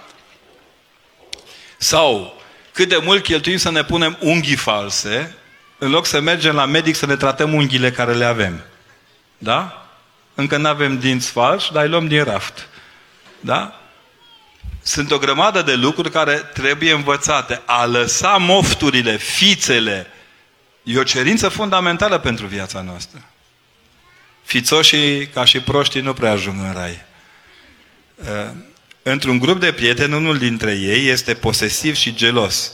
Dar în accepțiunea mea, nu vrea să dezbine. Cum să gestionăm această situație? Păi, posesivul gelos nu vrea să dezbine, vrea să aibă doar el. Dezbină luând totul pe el, crezând că el este centrul universului. De gelozie nu te vindecă decât Dumnezeu, să știți. Na, știți că merg unii la psihoterapeut, la psihoterapeut de familie, da, da, da, da, toți. De fapt, nu avem o rugăciune să zicem, Doamne, scoate dracul geloziei din ăștia, că ni rușine să spune, cred că și jumate din preoți am cădea pe jos, mai ales că noi între noi ne gelozim unul pe altul, dar trebuie să înțelegeți că omul posesiv și gelos nu se vindecă dându-i mai mult și făcând ascultare ca un ghiocel, ci opunând rezistența de la care el trebuie să înceapă să înțeleagă că jenează prin gelozia lui și posesiunea lui. Ce este bine să fac? Să-mi urmez drumul în viață sau să rămân cât mai aproape de părinții mei? Păi faceți-vă drumul cât mai aproape de părinți. Da? Cât mai aproape de părinți până la căsătorie, când trebuie să-l faceți alături de cei pe care îi iubiți. Că își va lăsa omul pe tatăl său și pe mama sa, este valabil până la sfârșitul veacului. Asta atrage atenția că socrita cronică dăunează grav tinerei familii. Da? Și că a sunat din 5 în 5 minute băiatul să vezi cum a făcut mâncarea Nora, este chestiune de patologie. Ca ghetul Ion când s-a însurat cu fata și o vint acasă prima zi după ce s-a însurat de la servici, o, o, o gustat din supă. Ce supă e asta? Tu nenorocit, o pleacă de aici. Scârmă, că mi-a luat o proastă. El inteligentul. A doua zi femeia face la fel mâncare, a treia zi, domne, o vărsa pe ea, dădea cu farfuria după ea, nici una, nici două. Până când într-o zi femeia aprinsă cu munca, o ars domne mâncarea. Ce să facă? Vine nebunul acasă, îi pune ciorba, cum o fu afumat, așa. Fetelor, luați aminte. Pac, o pune pe masă, ăsta ia o lingură, ia doci, că nu aveți tu așa, tu că ai reușit să faci ca mama tu. Da? De fapt, ce ne îndeamnă biserica este să ieșim uneori din modelul de acasă, care este uneori limitativ, din nefericire. Asta nu înseamnă că nu trebuie să ne prețuim părinții, ferească Dumnezeu. Cum putem să ne descoperim personalitatea? În timp, la momente de criză, atunci se vede. Suntem niște creștini ortodoxi deosebiți până ne împiedicăm de prima bordură și ne-am stricat un pic șpițul la papuc și începem să ne ducem aminte de uh, tot ce spuneam pe terenul de fotbal din fața casei când nu ne auzeau părinții. Ping! Atât e creștinismul nostru. Până la prima înjurătură. Se vede bine cine suntem. De crești, personalitatea noastră înseamnă, observați, când spui creșterea personalității unui om, este cu cât de mult se apropie de Hristos. Unde v-ați simțit cel mai bine? Eu mă simt bine, nici că în care localități? În toate localitățile m-am simțit bine. Dar mai bine acasă, mă simt acasă, e clar. Aici e o bunică care zice că mă iubește mult să rămână. De aici rezultă foarte clar că noi nu avem tineri în biserică decât de vârste diferite. Da? Să ne uit- Părinte, să ne uităm în jur. Uite-te și tu. Ne-am uitat. Suntem toți tineri. Mulțumim frumos. Noi suntem România. Noi suntem schimbarea. Și că voi sunteți, toți suntem schimbarea. Da, da. Noi toți schimbăm la România asta de 100 de ani. Fără să-i schimbăm pe români. Noi tot așa merem la primărie și lăsăm 5 lei când vrem să rezolvăm ceva. Merem la doctor, ă, chiar dacă are salariu, îi mai dăm și noi două salarii. Merem la profesor, dacă săraci, că ăștia sunt cei mai urmăriți și cel mai, cei mai săraci. Da? Ă, eu cred că e nevoie să schimbăm fiecare dintre noi ceva în parte. Ce simțiți că vă lipse? Nu avem piese de schimb pentru români. Ați observat că nu avem piese de schimb decât pentru mașinile din străinătate. Pentru români nu avem piese de schimb, nu ne naștem cu certificat de garanție cât timp vom trăi, de aceea e important să schimbați doar lucrurile care trebuie schimbate. Nu trebuie să schimbăm totul cu orice preț. Eu n-aș fi schimbat abecedarul, de exemplu. Și îmi pare rău să le spunem specialiștilor în educație, A mare și A mic de mână, tot așa se scrie ca acum 100 de ani. A venit un domn mare oponent la coaliție să îmi spună, părinte, dar s-au schimbat lucrurile de pe vremea bunicilor noștri. Nu mai suntem ca bunicii noștri. Și am, serios? Ai patru mâini? Ai două capete? Doamne, sunt lucruri care nu se schimbă. România trebuie să descopere ce n-are de schimbat și de acolo să înceapă să schimbă lucrurile. Punct. De ce sunt importante mătănile și pentru ce se fac? Cei care le pot face, nu mă număr printre ei, le fac și pentru a face un exercițiu în plus de, de aducere aminte a neputinței care zace noi ca oameni. Eu după două metanii de deja îmi dau seama că sunt neputincios și mă rog foarte atent la lucruri. Unii oameni își ucid astfel mișcarea aceasta a trupului de care n-au nevoie câte metanie ar trebui să batem dacă ar trebui să stricăm toate păcatele din noi, România ar merge din metanie în metanie. Vă dați seama o Românie în care toată lumea face metanii? Da? Asta ne-ar salva de multe. Credeți că există diferențe mari între creștinii din Moldova, din Bucovina, din Transilvania, din Dobrogea, etc. Ah, uh, cred că există diferențe date de, de modul în care trăiesc, de modul în care... Dar ceea ce ne ține uniți e mai important. Slavă Domnului, avem aceeași liturghie. Ceea ce ne face creștini nu sunt tradițiile noastre, locale, nelocale, regionale, ci sunt, e, e liturghia, e împărtășirea cu trupul și sângele lui Hristos. Ce constat eu în ultima vreme în Moldova, în schimb, este cum tinerii obligă să fim mai vii în ceea ce privește transmiterea credinței și a liturghiei și asta e lucru foarte important. Eu zic asta, în rest sigur că sunt diferențe, porcul de Crăciun din uh, Transilvania se prepară altfel decât porcul de Crăciun din Bucovina, coliva în Transilvania e altfel decât coliva, după gust așa. Și vreau să vă spun în mod cert, Polinca din Ardeal e alta decât țoica de aici. Problema este că toți care se ridică după parastase cu consum uh, avansat, seamănă între ei, nu știu cum Dumnezeu. Da? Deci vreau să mențineți diferențele, nu asemănările de genul ăsta. Am luptat și luptăm să fim uniți, dar nu reușim. Cu ce, ce putem să facem ca să reușim? Păi nu, ne iese. Chiar. Uitați-vă aici. E un exercițiu de unire. Mie mi se pare astăzi că e un exercițiu de unitate. Chiar de unitate și...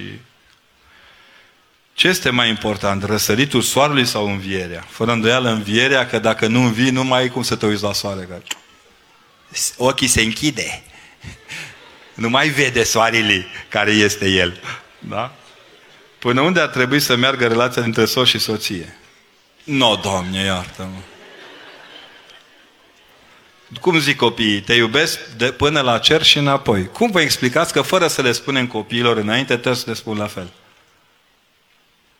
Nu? Toți care au avut copii, întrebându-i cât mă iubești, toți copiii odată măcar îți spun în viață că te iubesc până la cer și înapoi. Așa merge și relația soțului și a soției. Până la cer și înapoi. Ba îndrăznesc să cred că și dincolo de cer, că nu căsătorim uh, că nu căsătorim uh, oameni cu certificat de garanție doar 30 de ani, vă rugăm după 30 de ani schimbați cu... Nu merge. Bine? Ce cum să mă port cu soțul meu care bea în fiecare zi? Doamnă, de 20 și ceva de ani lucrez cu dependenții de alcool și droguri, m-am specializat, m-am chinuit, niciun om nu seamănă cu altul. Luați-l de mânuță, mergeți și întrebați un om care știe ce are de făcut. Niciodată soții noștri care beau nu sunt subiect de conferință. Subiect de rugăciune, de luat de mână și dus la un specialist. Dacă putem, dacă nu, de rugăciune. Urmăriți-l cu atenție, n-am văzut om să se apuce de băut din fericire. Toți au câte un năcaz în ei, câte o frustrare. Câte o frustrare grea.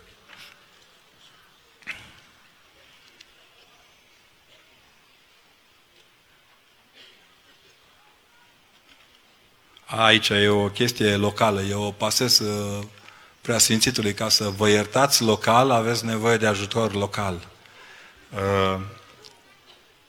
Uh, cred că aveți obligația să fiți uh, mai uniți decât celelalte eparhii și cu asta am spus tot. E o întrebare grea, eu pasez preasfințitului. Nu mă bag că e treaba episcopală. Părinte, cum să mă port cu cel care m-a bătut până m-a băgat în spital fără un motiv întemeiat? Pe ce ați fi fost bucuros dacă avea un motiv? Noastră pe ăla nu-l puteți schimba. Dar puteți fi bucuros că n-a avut motiv să vă bată. Dumnezeu să-l ierte. Slavă Domnului! Vă rog să gândiți așa. Vă implor să gândiți așa. Vă rog frumos. Dacă n-a avut motiv, înseamnă că nu. De ce suntem, nu suntem niciodată mulțumiți de ceea ce avem? Cum ne putem îmbunătăți starea sufletească? Păi, Păstrând, știți când zicem cu pace Domnului să ne rugăm, noi nu ne, nu ne referim la o pace mulțumită, la o pace statică, ci la o, o pace dinamică. Încercați tot timpul să aveți mai mult, fără să periclitați mai multul celuilalt. Și atunci mergem mai departe. Unde au greșit românii în ultimii trei ani? Ferească Dumnezeu. Dacă vă așteptați să zic la vot, vă înșelați. La vot am greșit în ultimii 30 de ani. Și pe vremea când mergeam la vot, doar așa, ca să fie vot. În școli, în circunscripții, aveam reprezentați la, MEANE, la mă rog, Marea Adunare Națională, am zis bine. Oameni pe care nici nu-i cunoșteam. Vă rog, deschideți ochii și încercați să spun, eu, eu vreau să vă spun că România nu greșește. Nici românii, în general, nu greșesc. Noi greșim. Asumați-vă ceea ce faceți. Ce fenică să luăm Sfânta Anaforă. Zice, ce trebuie să facem ca să luăm Sfânta Anaforă în fiecare dimineață și aghiasmă? Păi, trebuie să fiți cu minți, să nu păpați înainte de a mânca și de a bea. Prima dată, unii zic că ar trebui luată aghiasma și după aia anafora. Unii spun că ar trebui să fie anafora și după aia aghiasma. Eu nu m-am lămurit, eu le iau pe amândouă odată. Ca să fiu sincer, iau anaforă cu aghiasmă. Dumnezeu va ști care o fi regula, dar cred că lucrurile acestea nu înlocuiesc niciodată și nicio situație spovedania și dumnezească împărtășanie. Nu consumați anafura și aghiazma și împărtășania ca borșul, chiar dacă vă place borșul, aliment local larg răspândit, folosirea lor pe bază de borș dăunează grav sănătății sufletești. Fiți cu minți și luați cu încredere. Cum ne vindecăm de gelozie? Da, greu. Greu cu rugăciune, cu spovedanie, cu dialog cu celălalt, iar dialog cu celălalt și când se termină încă o dată dialog cu celălalt. Gelosul nu vorbește cu nimeni, el vorbește doar cu sine. El este scenarist șef și știu eu. Acum, eu sunt la servici, ea e colegă de servici cu el și stă în fața lui. Ce știu eu, că de fapt se gândește în spatele meu, dar în spatele tău nu-i nimeni, nu-i nimic. În spatele zidului meu, șase etaje mai încolo, e încă unul. Deci, un, gelozia este real o formă grea de boală. Ea trebuie tratată ca atare de specialiști. Tratamentul singur duce la moarte sigură. Eu cunosc oameni care nici morți n-au încetat să fie geloși. Nevastă mea mă bate la cap. Doamne, ajută! Ce, cum să-i spun că uneori e mult mai frumoasă când tace? Să știți că fe, gura femeii tace când e sărutată. Vă doresc succes. Da?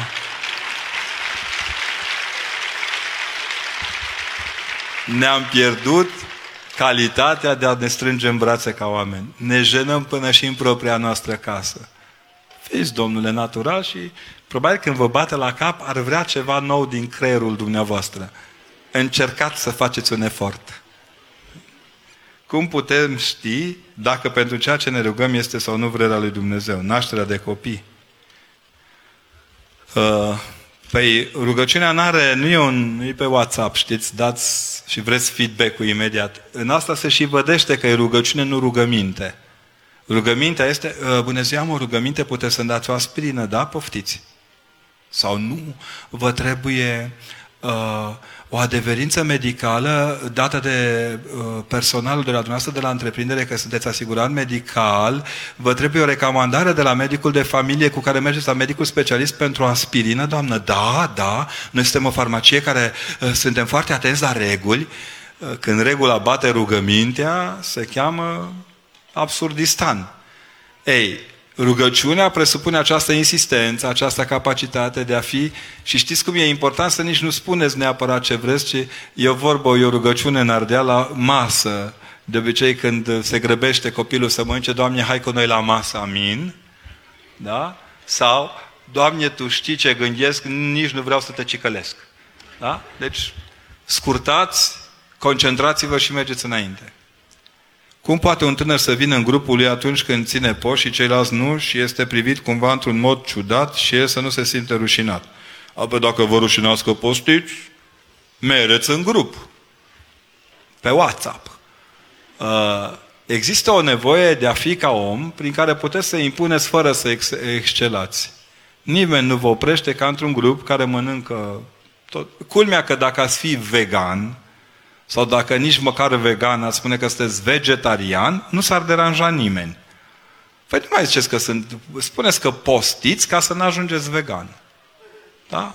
Că vreți să însoțiți și cu rugăciunea postul, ca să... care e problema? Dacă nu înseamnă că nu sunteți în grupul care trebuie. Trebuie să învățăm să ne facem prieteni care au chestiuni comune cu noi. Altele decât fumatul pe colț și mersul la suc. De ce pe zi, ce trece tot mai mulți copii mor de foame? Sau pentru că nu au parte de îngrijire medicală? Nu, ei nu mor mai mult ca altă dată, ei, ei mor mai televizat ca altă dată. Mai transmis public ca altă dată. Nu, ei nu mor mai mult ca altă dată. Suntem într-o situație de... Asta arată încă o dată imaturitatea lumii în care trăim. Trăiește-ți clipa, ni se aplică numai nouă. Nu se aplică și celorlalți. Biserica Ortodoxă se va uni cu cea catolică. Este posibil. În prima secundă după a doua venire a Domnului Hristos, sunt convins că vor fi unite. Dar în prima secundă, după. Da? Cum îi putem aduce pe tinerii rebeli în Biserica lui Hristos? Să știți că rebelii azi mai în biserică decât mulți dintre fonfăniții din biserică. Să nu vă închipuiți că ăla care cântă la strana ne 15 etaje în sus și 40 în jos, e mai creștin decât ăla care stinge țigara când intră popa pe direcția lui pe stradă, dar e rebel că fumează. Fiți cuminți. Eu am primit o lecție foarte bună atunci la colectiv, când a doua zi după ce am ieșit între tineri, acolo au fost două lecții majore. Duminica următoare au venit părinții să, cu copiii de mână să-și ceară iertare că ei au strigat fără să știe că noi ne rugăm. Și a doua a fost reacția motocicliștilor din oraș, prieteni buni cu mine, care au spus, părinte, mâine seară venim noi cu motocicletele și apărăm catedrala. Dacă n-am fi construit o relație, n-am fi avut apărători cu căști ai catedralei. Nimeni nu este de lepădat. Cei mai de preț oameni pentru biserică sunt rebelii. Ferească Dumnezeu de căldiceii din biserică. Se închină cu cruci mari, bat metania adânci și încep. Ia te bă, firea dracula, iar a venit cu fusta aia scurtă, nenorocita. Uite cum miroasă ăla și a schimbat din Chanel 4 în Chanel 5. Uite la popă ce veșminte scumpe. A venit o doamnă și mi-a spus, părinte, să-ți îmbrăcat cam scump. Doamnă, vi le dau. Luați-le, zic, chestia aia care o port eu merge de rochie. Dați-i drumul. A, păi nu, păi ce faci matale cu scumpetea mea? Ce mă duc acasă să mănânc cu epitrahilul la gât? Îmi iau felonul când fac baie pe mine? Mă duc la plajă cu mânecuțe și cu brâu? Păi nu, Doamnă, sunt scumpe pentru că le folosesc într-un loc neprețuit. Și zic să știi că nu depășesc uh, nici pensia mea când mă voi pensiona. Oh, păi nu, părinte, dar totuși ar trebui mai multă smerenie. Sigur, Doamne, ne vom îmbrăca în bombac veșminte preoțești tanga, făcute din fire, că deranjează. Da? Deranjează oameni din structuri care pierd pe an milioane de lei să-și plătească prostia de managerizare și de administrare a unei țări. Chiar m-am gândit, nu vreau să fiu rău acum, dar sunt cât costă multe din uh, intervențiile noastre raportat la cât costă sănătatea noastră și școlile noastre și cam mult. Cineva va trebui la canieț să plătească pentru poasta gestionare a locurilor. Cum îi putem aduce pe tine? Asta a fost. De ce sunt prezent, uh, prezenți? A, de ce sunt prezenți, menționați și stimați atâția oameni politici la întâlnirile creștine? Da, Domnul Hristos ne învață să scuipăm oamenii politici, să-i belim, să-i înjurăm pe stradă, să ne salutăm între români ca cea mai strașnică dintre porcăriile din gurile noastre. Iertați-mă că vă spun deocamdată, ca să nu dăuneze grav memoriei publice, sunt câțiva oameni pe care ceilalți oameni, care sunt parte integrantă din biserică, asemenilor, i-au pus să conducă comunitățile. Chiar când nu ne place nici nouă, n-avem cum să o întoarcem. Sfântul Apostol Pavel ne îndeamnă să dăm cinstea ce se cuvine autorităților. N-aș vrea să fiu uh, rău intenționat. Vă doresc succes să găsiți acei politici, să votați acei politici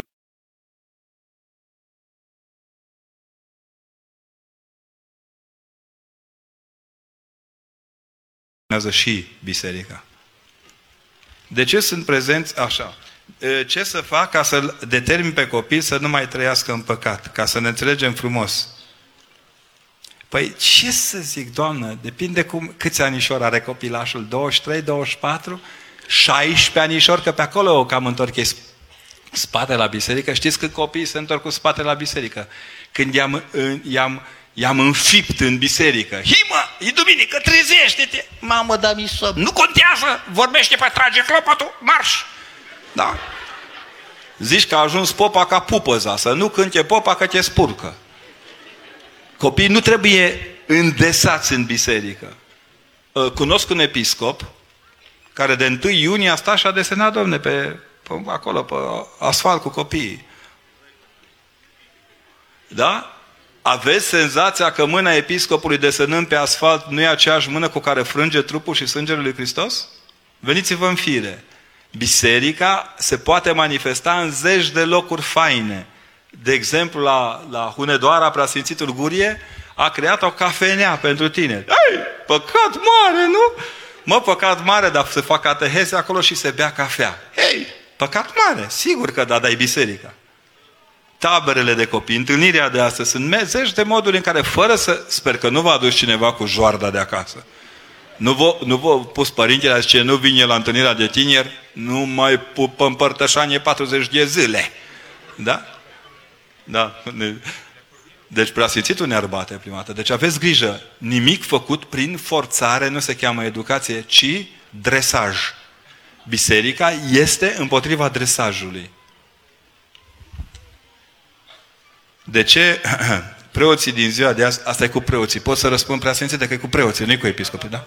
De ce preoții din ziua de astăzi sunt atât de ahtiați de strângerea de bani și avere și mai puțin pe activitate socială? Dacă v-aș ridica în picioare să-mi spuneți ce știți despre activitatea socială a bisericii, aș ști exact cât o biluță. Atât. Veniți-vă în fire.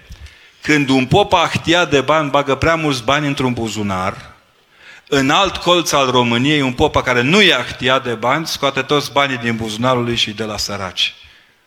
Vă rog frumos să vă cereți iertare că gândiți așa. Uitați-vă la biserică, nu la știri. Da?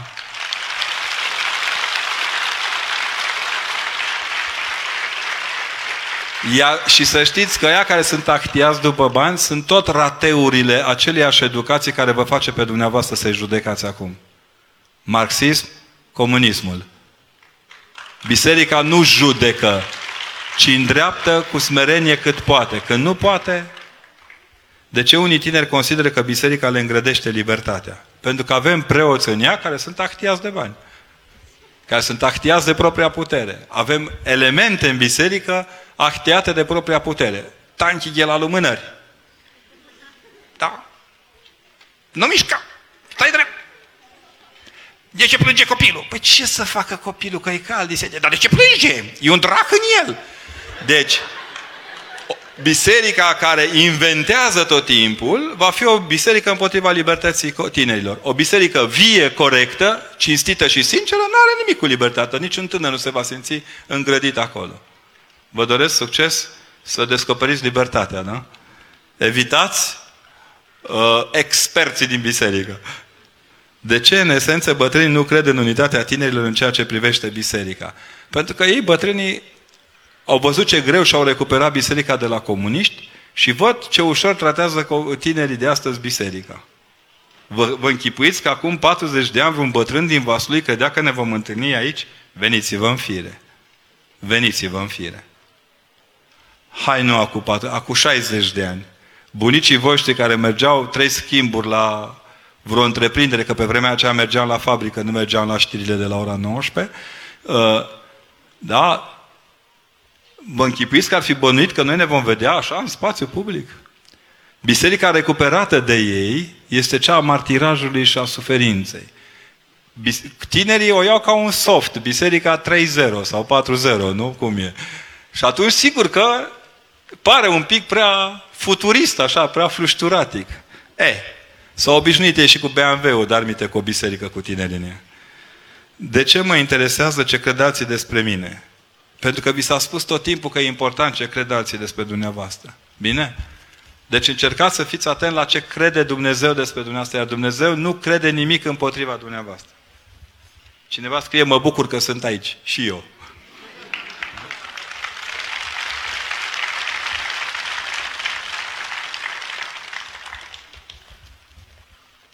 Ce părinte, a spus că nu ar trebui să ne mai învețe la școală despre prezervative și altele. Sper că nu vă învață încă chiar așa, dar nu e mai bine să se folosească prezervativul decât să se facă un avort.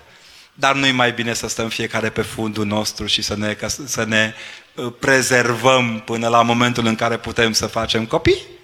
Oare nu e mai bine să ne educăm, să respectăm alteritatea celuilalt și să nu ne consumăm bărbăția și feminitatea așa ca pe o înghețată în colț? Oare nu-i mai bine că? Oare... Sigur că sunt multe lucruri mult mai bune decât. Da? Argumentul cel mai interesant este că folosim prezervativul să nu transmitem boli sexuale. Nu, învață-l pe ăla să iubească o singură persoană și cu bun simț și atunci evităm inclusiv uh, consumul de stupefiante. Da? Deci modul în care se prezintă lucrurile este total anapoda. Și pe bune n-are nicio legătură cu noi ca oameni. 11 ani. Ate, Teodor, ce sunt impresionat de spiritul dumneavoastră. E, mersi, Teodore. Asta o iau acasă? Deci, cred că fiecare persoană din lume ar trebui să acest... Sunt mândru că trăiesc într-o țară în care trăiește un preot plin de căldură și bucurie. Toadele mai spart. Uite, îl pun în saltire, da? Uite, îl pun aici, îl iau acasă. Mulțumesc frumos. În sfârșit am absolvit facultatea.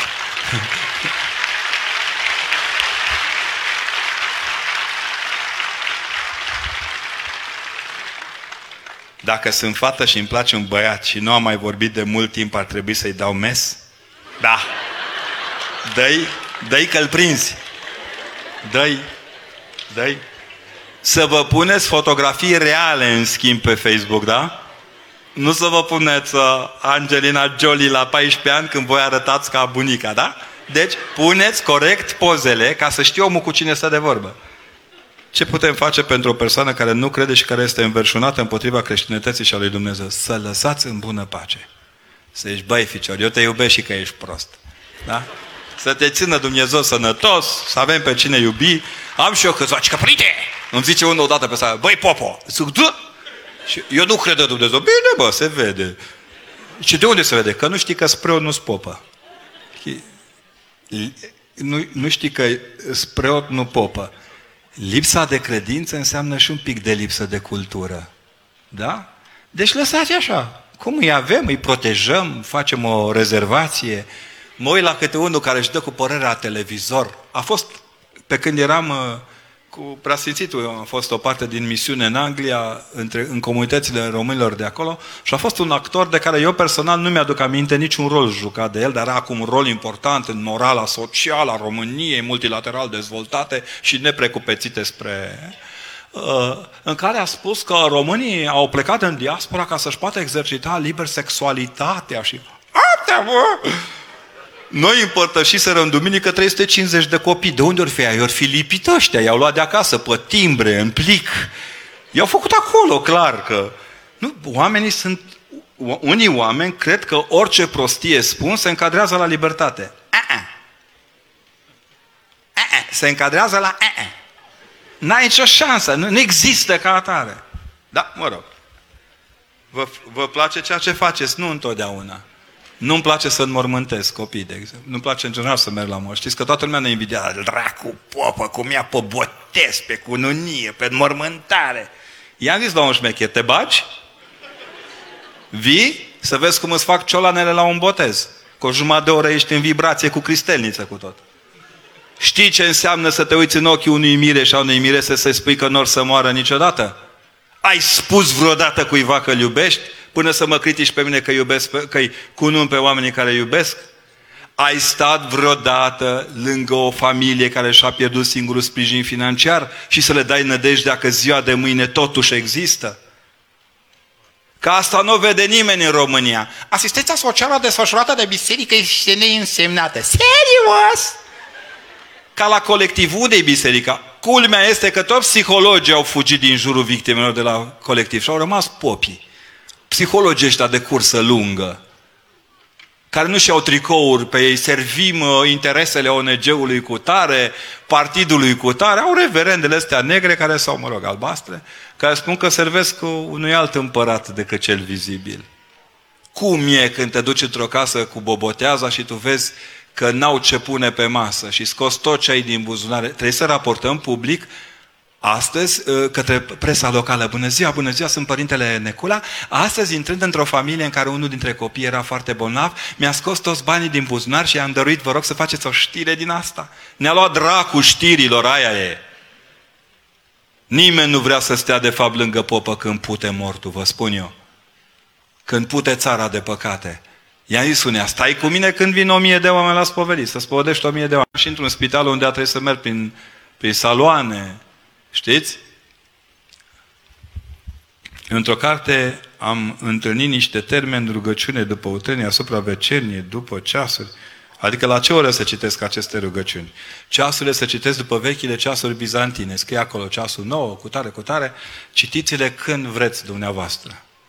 Dacă nu sunteți monah, citiți-le când vreți dumneavoastră. Niște psalmi frumoși, băgați.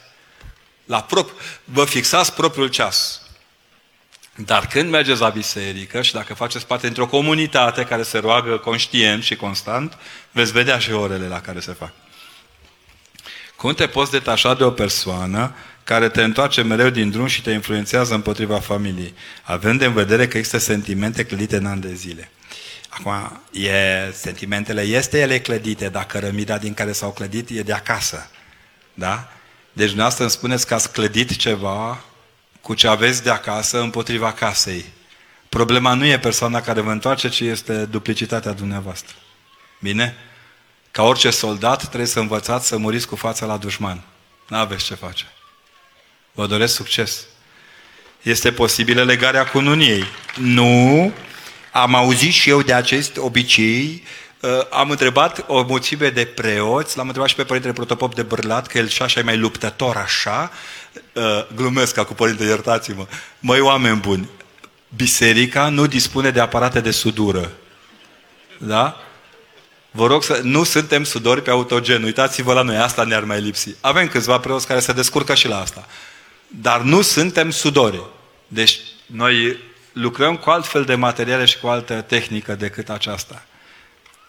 Părinte, cum poți să treci peste vestea descoperirii unei boli incurabile sau greu vindecabile? Speranța de viață 5 ani. 5 ani e mult? Eu mă gândesc să apuc ziua de mâine? Încurajați-vă, gândindu-vă de fiecare dată că la capătul vieții noastre este Hristos. Să știți că 5 ani vă zic medicii care de obicei mor înaintea dumneavoastră, da? Bunica care a avut și ea o boală incurabilă a fost la vreo șapte înmormântări de medici până i-a îngropat pe toți. Și la sfârșit de tot a venit un medic tânăr, jos cu pălăria. Și a zis, tanti Ileana, zice, mă bucur că te cunosc, mi-a vorbit lumea de dumneata, vreau să, mai, să te ajut să trăim încă un pic. Toți până atunci au spus, tanti Ileana, o să mori. Mă, și încăpățânată, bună, auzi? I-a băgat în groapă pe toți. E, știți când i-a zis doctorul ăsta că tantinea, o să biruim? Mamă, hai să mă spovedești că sigur mor. Zic, de ce? Mi-ar părea rău să moară și asta. Da? Deci vă rog, încurajați-vă. Uh, suntem în mâna lui Dumnezeu tot timpul. Noi vorbim de 5 ani, 10. Cine ne-a pus pe noi stăpân pe viața celorlalți? Cine? Cine? Fiți cuminți. Uneori o depășire greșită pe autostradă sau pe șosea ne costă la fel de mult ca un medicament dat prost. Fiți cuminți. Da? Încurajați-vă. Uite, noi câștigați câte un an de la fiecare dintre noi. Vi-l dăm. Vă rog să-l învățați să-l primiți. Bine?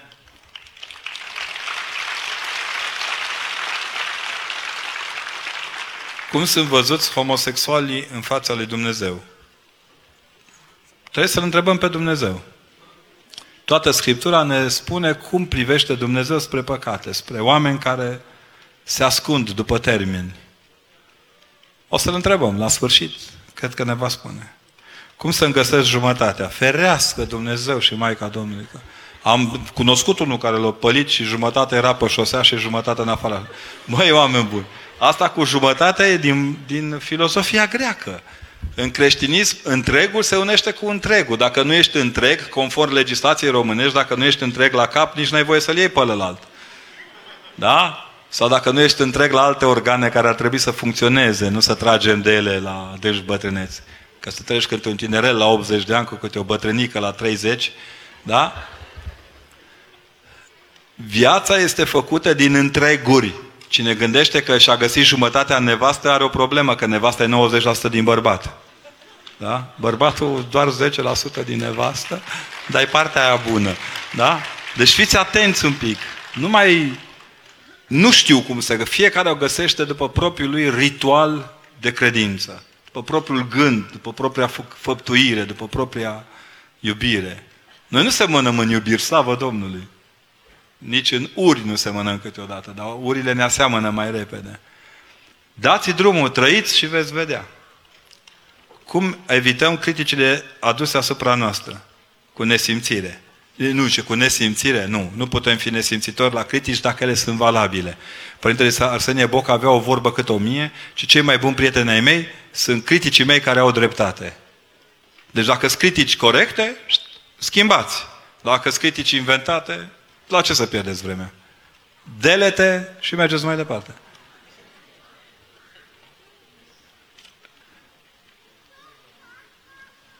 Uh, ce părere aveți despre diferențele dinspre oameni cu sănătoși, între cei sănătoși și cei bolnavi?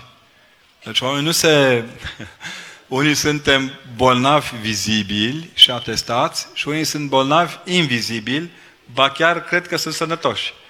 Uh, biserica nu face diferența aceasta. Biserica și preotul și creștinul autentic nu împarte lumea așa. Ei nu împart lumea. Zice, de ce oamenii îi resping pe oamenii cu probleme? Pentru că au... Ei și sunt bolnavi. Este o boală a neputinței de a asuma pe celălalt. Nu-i plăcut, vă dați seama că nu-i plăcut deloc. Uitați-vă ce neplăcut e că muriți de cald. Dar mite de o boală care miroase, care te face nervos. Am stat câteva zile într-un cămin de bătrâni unde nu-i greu să gestionezi când îl schimbi de haine sau când îi faci duș și să gestionezi toate supărările lor, toate adunate și neputințele lor. Ei ar vrea să trăiască ca la 20 de ani, dar nu, nu-i mai duce trupul. Acolo e greutatea. Ce este prezent Duhul Sfânt în Biserica Neoprotestantă? Păi când îl vedeți să-l întrebați. Da? Să zici, bună dimineața, Duhule Sfinte, știu că ești prezent la mine în cameră, în gândul meu, în teologia mea, dar la ea ești. Da? Deci când vă întâlniți cu Duhul Sfânt să-L întrebați. Eu cred că Duhul Sfânt care bate precum vântul, măcar El e liber și nu-L putem noi îngrădi. Cum este mai bine pentru sufletul meu să rămân în continuare alături de soțul meu care consumă frecvent alcool, provoacă scandalul și mă abuzează emoțional și verbal și probabil și fizic, și probabil și fizic, și fizic, dacă eu aș da curs la altitudinea lui sau să divorțez și să părăsesc casa pentru a scăpa din această situație. Doamnă, fugiți la duhovnic și stabiliți care sunt căile de evadare. Vă doresc succes. Bine? Nu tre- în numele căsătoriei nu trebuie să admitem toate îndrăcirile celuilalt. Credeți că România mai are viitor? Întrebare. Mai are?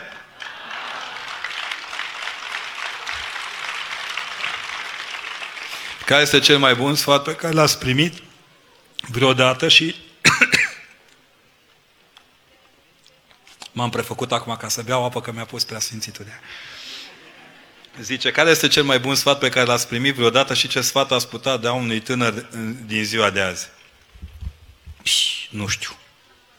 Mătușa Mărie, Dumnezeu să ordenească, în Maramureș, vacanță, în august, culegea gangele de pe crumpene, gândacul de Colorado, în vremea aceea aveam gândac de Colorado, acum nu mai avem cartofi. Și strângea, băga gândacul de Colorado în borcanul cu benzină sau cu petrol de lampă. Era milostivă. Și eu mă tot porneam și ziceam, mă bătușă, cum o fi cu judecata asta de apoi, dar ce o să facă? Eram mare secretar UTC. O să îndrepte drumurile, cum o să ne judece pe toți? Ce a judecată finală? Eram nervos rău. Bătrâna nu spunea nimic, a fost cel mai bun sfat pe care l-am primit vreodată. Când taică mi s-a enervat, de, îi venea să-mi zică ceva, zicea, lasă că îi trece. Cel mai bun sfat al meu l-a primit tata. Când mătușa a spus, lasă-l că îi trece. Da? Asta vă îndemn și pe voi. Fiți mai uh, destinși.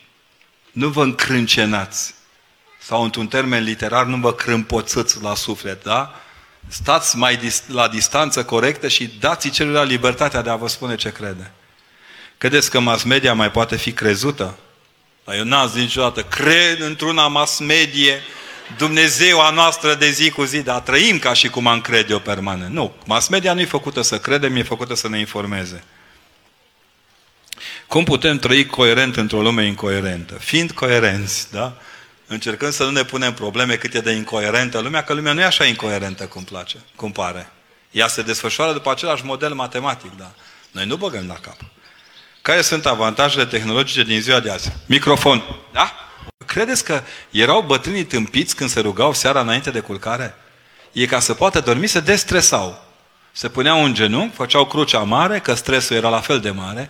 A, aveți senzația că numai noi trăim în stres. Da, ei se băteau cu turcii, na, o mică problemuță. Noi acum facem afaceri cu turcii, nu? Le cumpărăm produsele, luăm modele democratice. Da? Fiți oameni serioși, ăia stres, nu noi. Ăia stres, nu noi. Când aveai 18 cochii și n-aveai ce pune pe masă, ăla stres, nu noi. Vai, îmi scade bateria asta de la iPhone așa de repede, nu știu ce Dumnezeu, încărcătorul ăsta. Mincinoșii ăștia de la gadgeturi, că a, e fisurat încărcătorul, dragă. Da? Sau la școală, vai, mi-o dat nesimțita nouă, tu și i-am scris de 10, tu? Nesimțita de profesoară, proasta aia cu vreo 18 ani de școală și vreo 400 de examene pe cap de vacă furajată, care mă mai ascultă și pe mine insipida și bolânda, care nu știu zice nica decât că vreau note. Nu mai vine nimeni la școală să învețe carte, toată lumea vrea note și diplome. Am făcut pipi pe oliță, diplomă. N-am făcut pipi pe oliță, diplomă de încurajare. Am mâncat de prânz, diplomă. Am vomitat de prânz, diplomă. Intrăm la școală, diplomă. Stăm la școală, diplomă. Ieșim din școală, diplomă. Am tapetat pereții culturii române cu diplome și avem numai tâmpiți care conduc cultura. Aia e. Și atunci, în contextul ăla, firar să fie de treabă, sigur că ne întoarcem la cum ne destresăm. În genunchi, cu rugăciune și calm. Nu mai inventați stres unde n-aveți. Nu e un stres dacă pe, cu, pe cuvântul meu, domnule, oricât ar fi de acolo un profesor, dacă întârzi un minut, nu o să-ți taie capul.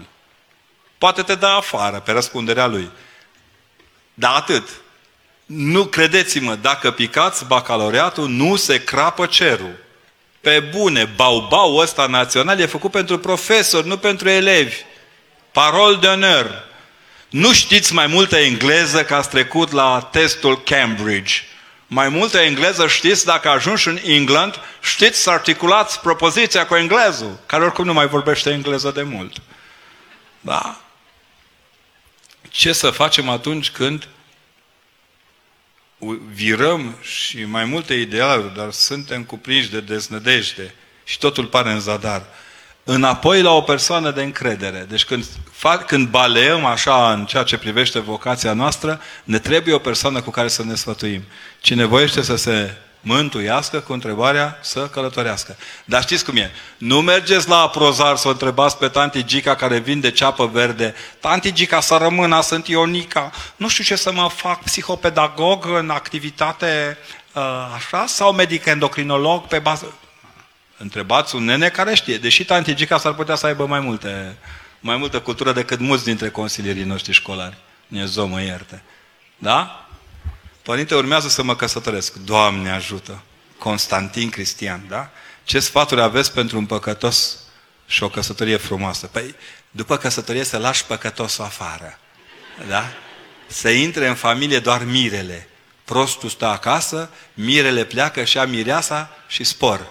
Da?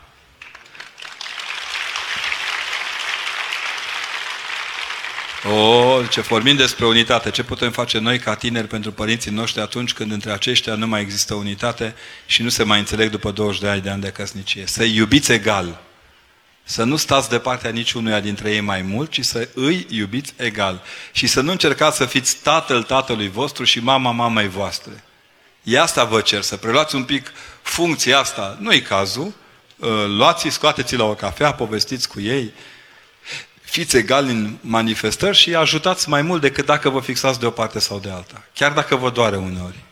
Și încă ceva, din disprețul lor pentru ei, învățați să vă prețuiți viitorul soț sau viitoarea soție. Și să nu vă expuneți niciodată copiii. Zice, între pește și lactate, care este mai puțin păcat? A, porcul. Da? Deci, uh, între pește și lactate, nu și-a de păcatul, ci calitatea gospodinei. Bine? Voi oameni, dacă biserica era făcută pe antipește, antilactate, stăteam preoții la fiecare carfur, aveam și noi un loc de muncă în sfârșit plătit, uh, și făceam lista. Dumneata ești creștin? Da. Ce ai cumpărat în coș să vedem? Păi am luat uh, minus 3. Minus, adică încercați să postiți cât vă îngăduie bucuria să postiți. Când bucuria nu vă îngăduie să postiți, înseamnă că v-ați pierdut ceva din, din fire. Nu vă ascundeți după deget. Să știți că și faptul că avem lapte de soia și lapte de cocos neapărat în, uh, nu ne face mai creștini. Fițele nu mântuiesc. Bine? binecuvântare la fasolă și la barabulie fierte bine, da? Și alea cu cântăreală. Că și dacă mânci două ale de ciorbă de fasole de 8 litri pe cap de vacă furajată în post pe zi, nu înseamnă că ai postit. Mai ales dacă ai fasole, n-ai postit deloc. A, deci, chip calm. Zice despre răbdare și tineri. Păi, tinerii nu pot fi răbdători dintr-un singur motiv, că nu și-au exersat răbdarea. Răbdarea se exersează, am auzit eu de la unii mai bătrâni, după 80 de ani încolo. Da? Unii devin răbdători abia în pământ. Nu mai ies de acolo, săraci. Părinte, dacă ar fi mai mulți preoți în țara în asta, mă refer la misionariți și fel așa, subiect ar fi mai încrezător și mai credincioși. Păi nu știu dacă există un mod de a fi al preotului. Eu cred că fiecare preot în locul unde e pus își face datoria. Eu am mare încredere în, preo- în colegii mei preoți. Mulți dintre ei sunt colegii mei fiind studenții mei. Mulți dintre ei sunt colegii mei fiind învățătorii mei. Nu mai împărțiți pre- slujirea bisericii în preoți buni și preoți răi. Gândiți-vă ce aveți de făcut dumneavoastră pentru biserică. E loc pentru toți, să știți. E singura instituție în care nu șomează nimeni. Da? Un cuvânt de încurajare celor care nu se pot adapta printre străini, dar sunt nevoiți să-și trăiască tinerețea printre străini. Să știți că uh, n-am socotit nimic mai urât decât gafele făcute pe seama diasporei din ultima vreme. Românii aflați acolo nu s-au dus niciunul la cules uh, ghiocei de pe plantațiile de bine ale Occidentului. Fiecare muncește, derupe, trage foarte tare, se adaptează unor bine, altor greu. Le spun tot timpul când sunt acolo, dacă vor să se adapteze la locul unde sunt, trebuie să învețe corect limba în care se adresează oamenilor și corect legile țării în care sunt. E important să începeți de aici. Învățați corect limba, engleză în cazul celor care sunt aici, și legislația lor pentru ca să nu intrați în conflict cu singura stare care vă poate ține în siguranță, oarecum. Ii, ce întrebare grea! Cum trebuie să ne purtăm cu soacrele ca să fie bine? Cum vreți? Cu bun simț, cu liniște, cu calm, cu răbdare. Să nu uitați că ce au avut mai bun v-au dat. Da? În taina cununiei, ce aveau soacrele dumneavoastră mai bun v-au dat dumneavoastră. Deci, vă doresc succes. Să văd cum prețuiți ce v-au dăruit ele. Evitați aplicarea metodei creangă din soacra cu trei nurori. Da? Ce facem că simțim că rătăcim în căutarea drumului cel bun? Păi, reconfigurăm. Viața noastră întreagă este o reconfigurare permanentă. Nu știm niciodată dacă suntem pe drumul cel bun. Cel mai important este să fim convinși că cel cu care reconfigurăm drumul știe încotro ne îndreptăm, iar acela nu poate fi decât Mântuitorul. Am avut tentative suicidare, mi-am, mi-am rănit suflet, corpul și sufletul. Îmi doresc să pășesc din nou pe calea cea dreaptă, dar nu știu cum. Căutați-vă cu obstinație un duhovnic cu care să vorbiți. Personal, vă recomand să mergeți la Preasfințitul să vorbiți cu el. Bine? Dați o mână de ajutor preasfințitului că trebuie să se mântuiască și preasfinția sa tot din spovedanii. La, e sectorul episcopului. Îi rog și pe părinți, pe cei care sunt preoți. Când simțiți că vă depășește la spovedanie ceva, trimiteți mai sus. Slavă Domnului că noi avem unde trimite. Da? Ajutați, ajutați-l pe om, ducându-l la cei care pot să-l dezlege de multele chinuri prin care trec și că sunteți de acord să existe băuturi alcoolice în România. De ce? Păi nu sunt, da, na. Mai răspund, dacă zic nu, mai trebuie să răspund de ce. Mă pare rău să o spun, dar deocamdată salariile multora dintre noi sunt plătite din etichetele de acolo, de pe băuturile alcoolice. Pe mine nu mă deranjează asta, mă deranjează că suntem într-o nesfârșită ucidere din culpa generații întregi de oameni. Revin dacă n-aș munci de 25 de ani constant. Vă dau un singur exemplu. A apărut, dacă țineți minte, e replica aceea cu consumul excesiv de alcool dăunează grav sănătății. Ăștia îmi spun tot tipul care sunt internați la noi, zic, părinte, crezi că noi mai apucăm să citim ce e acolo? Le bancuri, zice. Le așa. Și-au venit la un moment dat, o doamnă bătută, uh, uh, machiată tare la un ochi și îi zic, ce ai pățit, tanti? Zice, părinte, eu venit nebunul acasă, zice că Zice, eu tot certam. Uite ce scrie acolo, că consumul de alcool în exces dăunează grav sănătății. De parcă în neexces e o binecuvântare, da?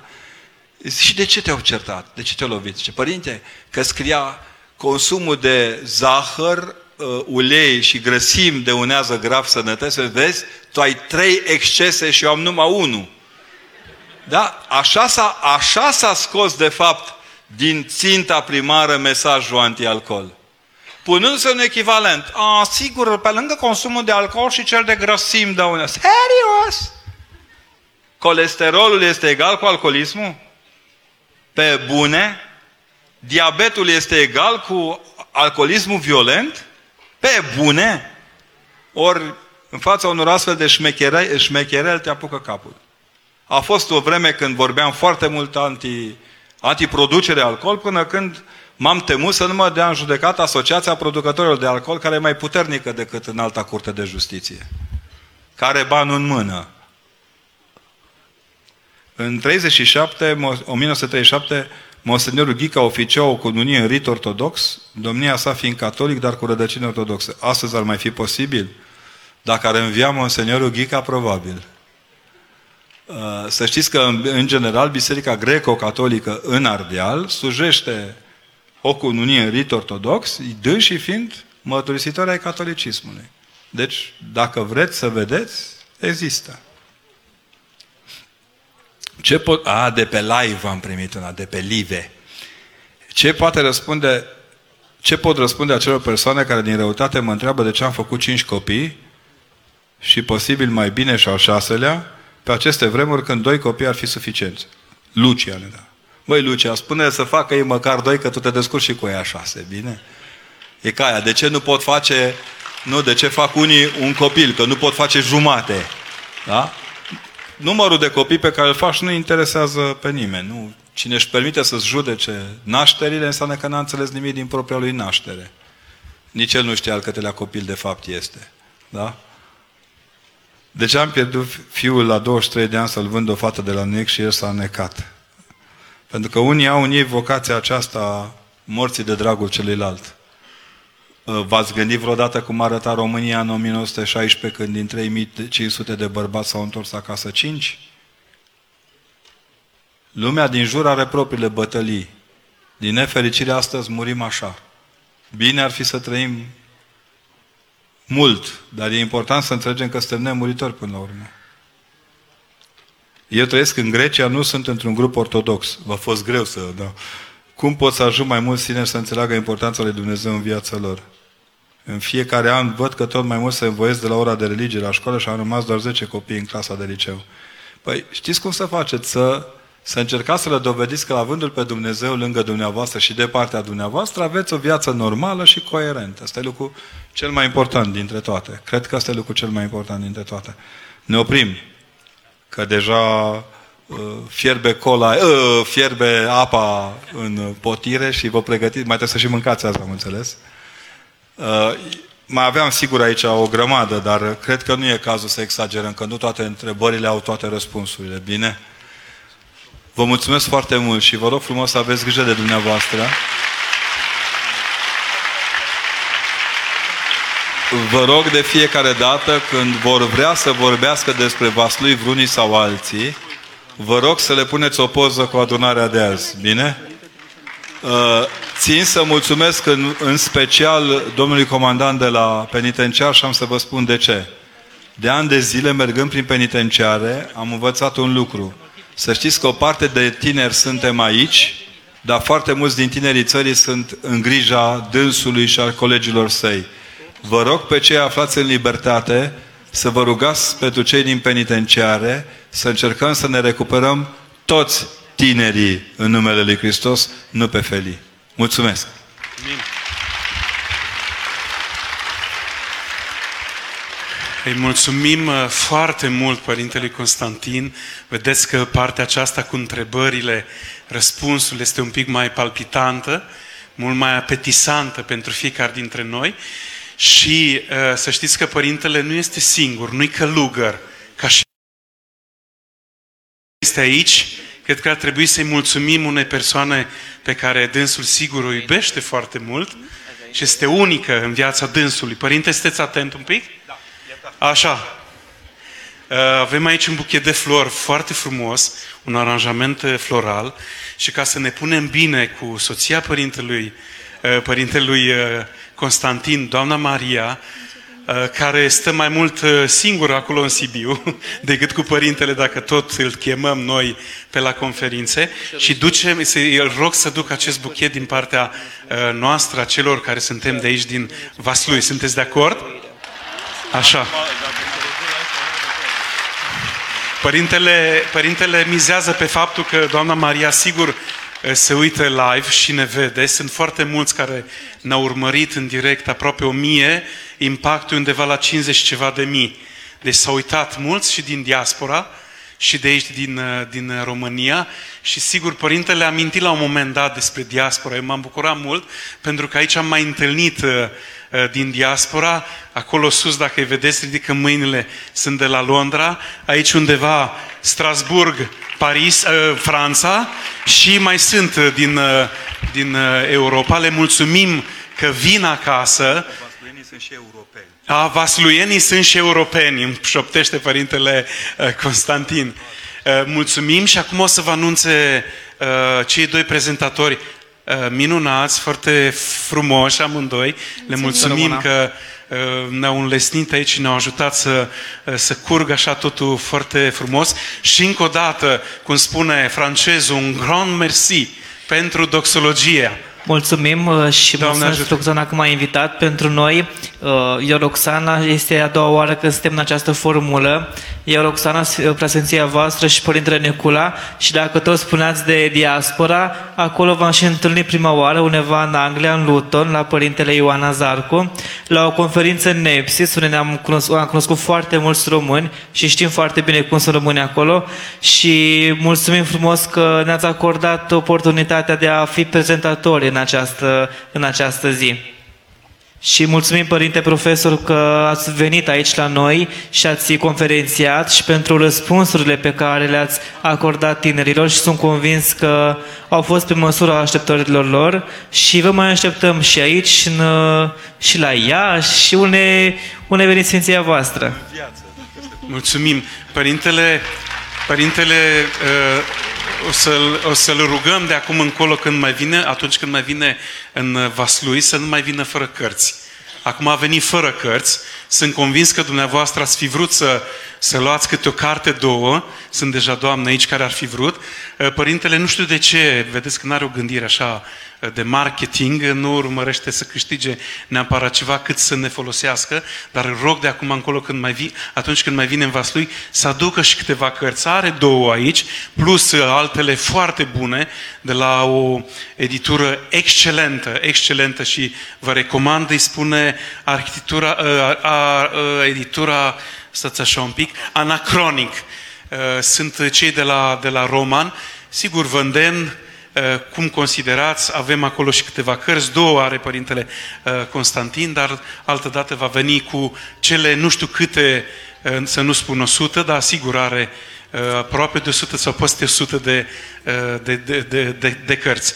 Uh, Doamne ajută să, să știți că suntem mai mulți decât uh, ne vedem aici, sunt și acolo în spate, s-au mai pus la umbră și vă mulțumim că ați îndurat uh, uh, căldura, căldura aceasta. Nu-i simplu, ne-am stat uh, un pic la, la umbră. Doamne ajută! Și acum vă anunță programul. Ținem să vă anunțăm că urmează o zi plină. După ce vom lua masa aici, în uh, Parcul, Tine- în Parcul Tineretului, ne vom îndrepta împreună la școala gimnazială numărul 3, acolo unde vor avea loc sesiunile de dezbatere și comunicare. Și ziua nu se termină cu sesiunile, urmează Marșul Tineretului, care se va desfășura pe traseul Școala Gimnazială numărul 3, Primăria Vaslui, Muzeul Judeci- Ju- Județean Vaslui, după care vom face o oprire în centrul civic pentru a ne prinde împreună într-o horă. În continuare ne vom îndrepta spre Biserica Adormirii Maicii Domnului pentru a ajunge în Parcul Copou, acolo unde vom încheia această întâlnire cu un frumos festival tradițional.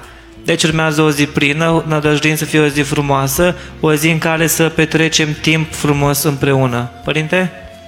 Uh, îmi permiteți în legătură cu masă pentru a fi operativi, am rugămintea fiecare grup, va ieși cu plancarda și aveți pe alee uh, indicatoare unde să vă prezentați pentru a primi masa. Vom, mânca, vom servi masa aici pe alee, ne-a dat voie domnul primar pe această cale, îi mulțumim, este un om care ține foarte mult la verdeață și, și a, acest lucru îl vedem cu toții și trebuie aplaudat acest lucru. Și deviza noastră a celor care ne-am întâlnit astăzi aici este mai cu, lăsăm în urma noastră mai curat decât am găsit. Sunteți de acord? În, acest, în, aceast, în această idee, vă rog, ieșim fiecare uh, hușul uh, și bârladul, ieșim pe partea aceasta, vasului pe partea vasului și ne întâlnim la uh, locurile unde sunt indicatoare, bârlat 1, bârlat 2, bârlat 3, huș 1, huș 2, huș 3, vasului 1, vasului 2, vasului 3. Vom servi masa la ora 1 și jumătate, deci 13.30, vom pleca spre școala 3 unde urmează atelierele de lucru. Vă mulțumesc și poftă mare, cred că este.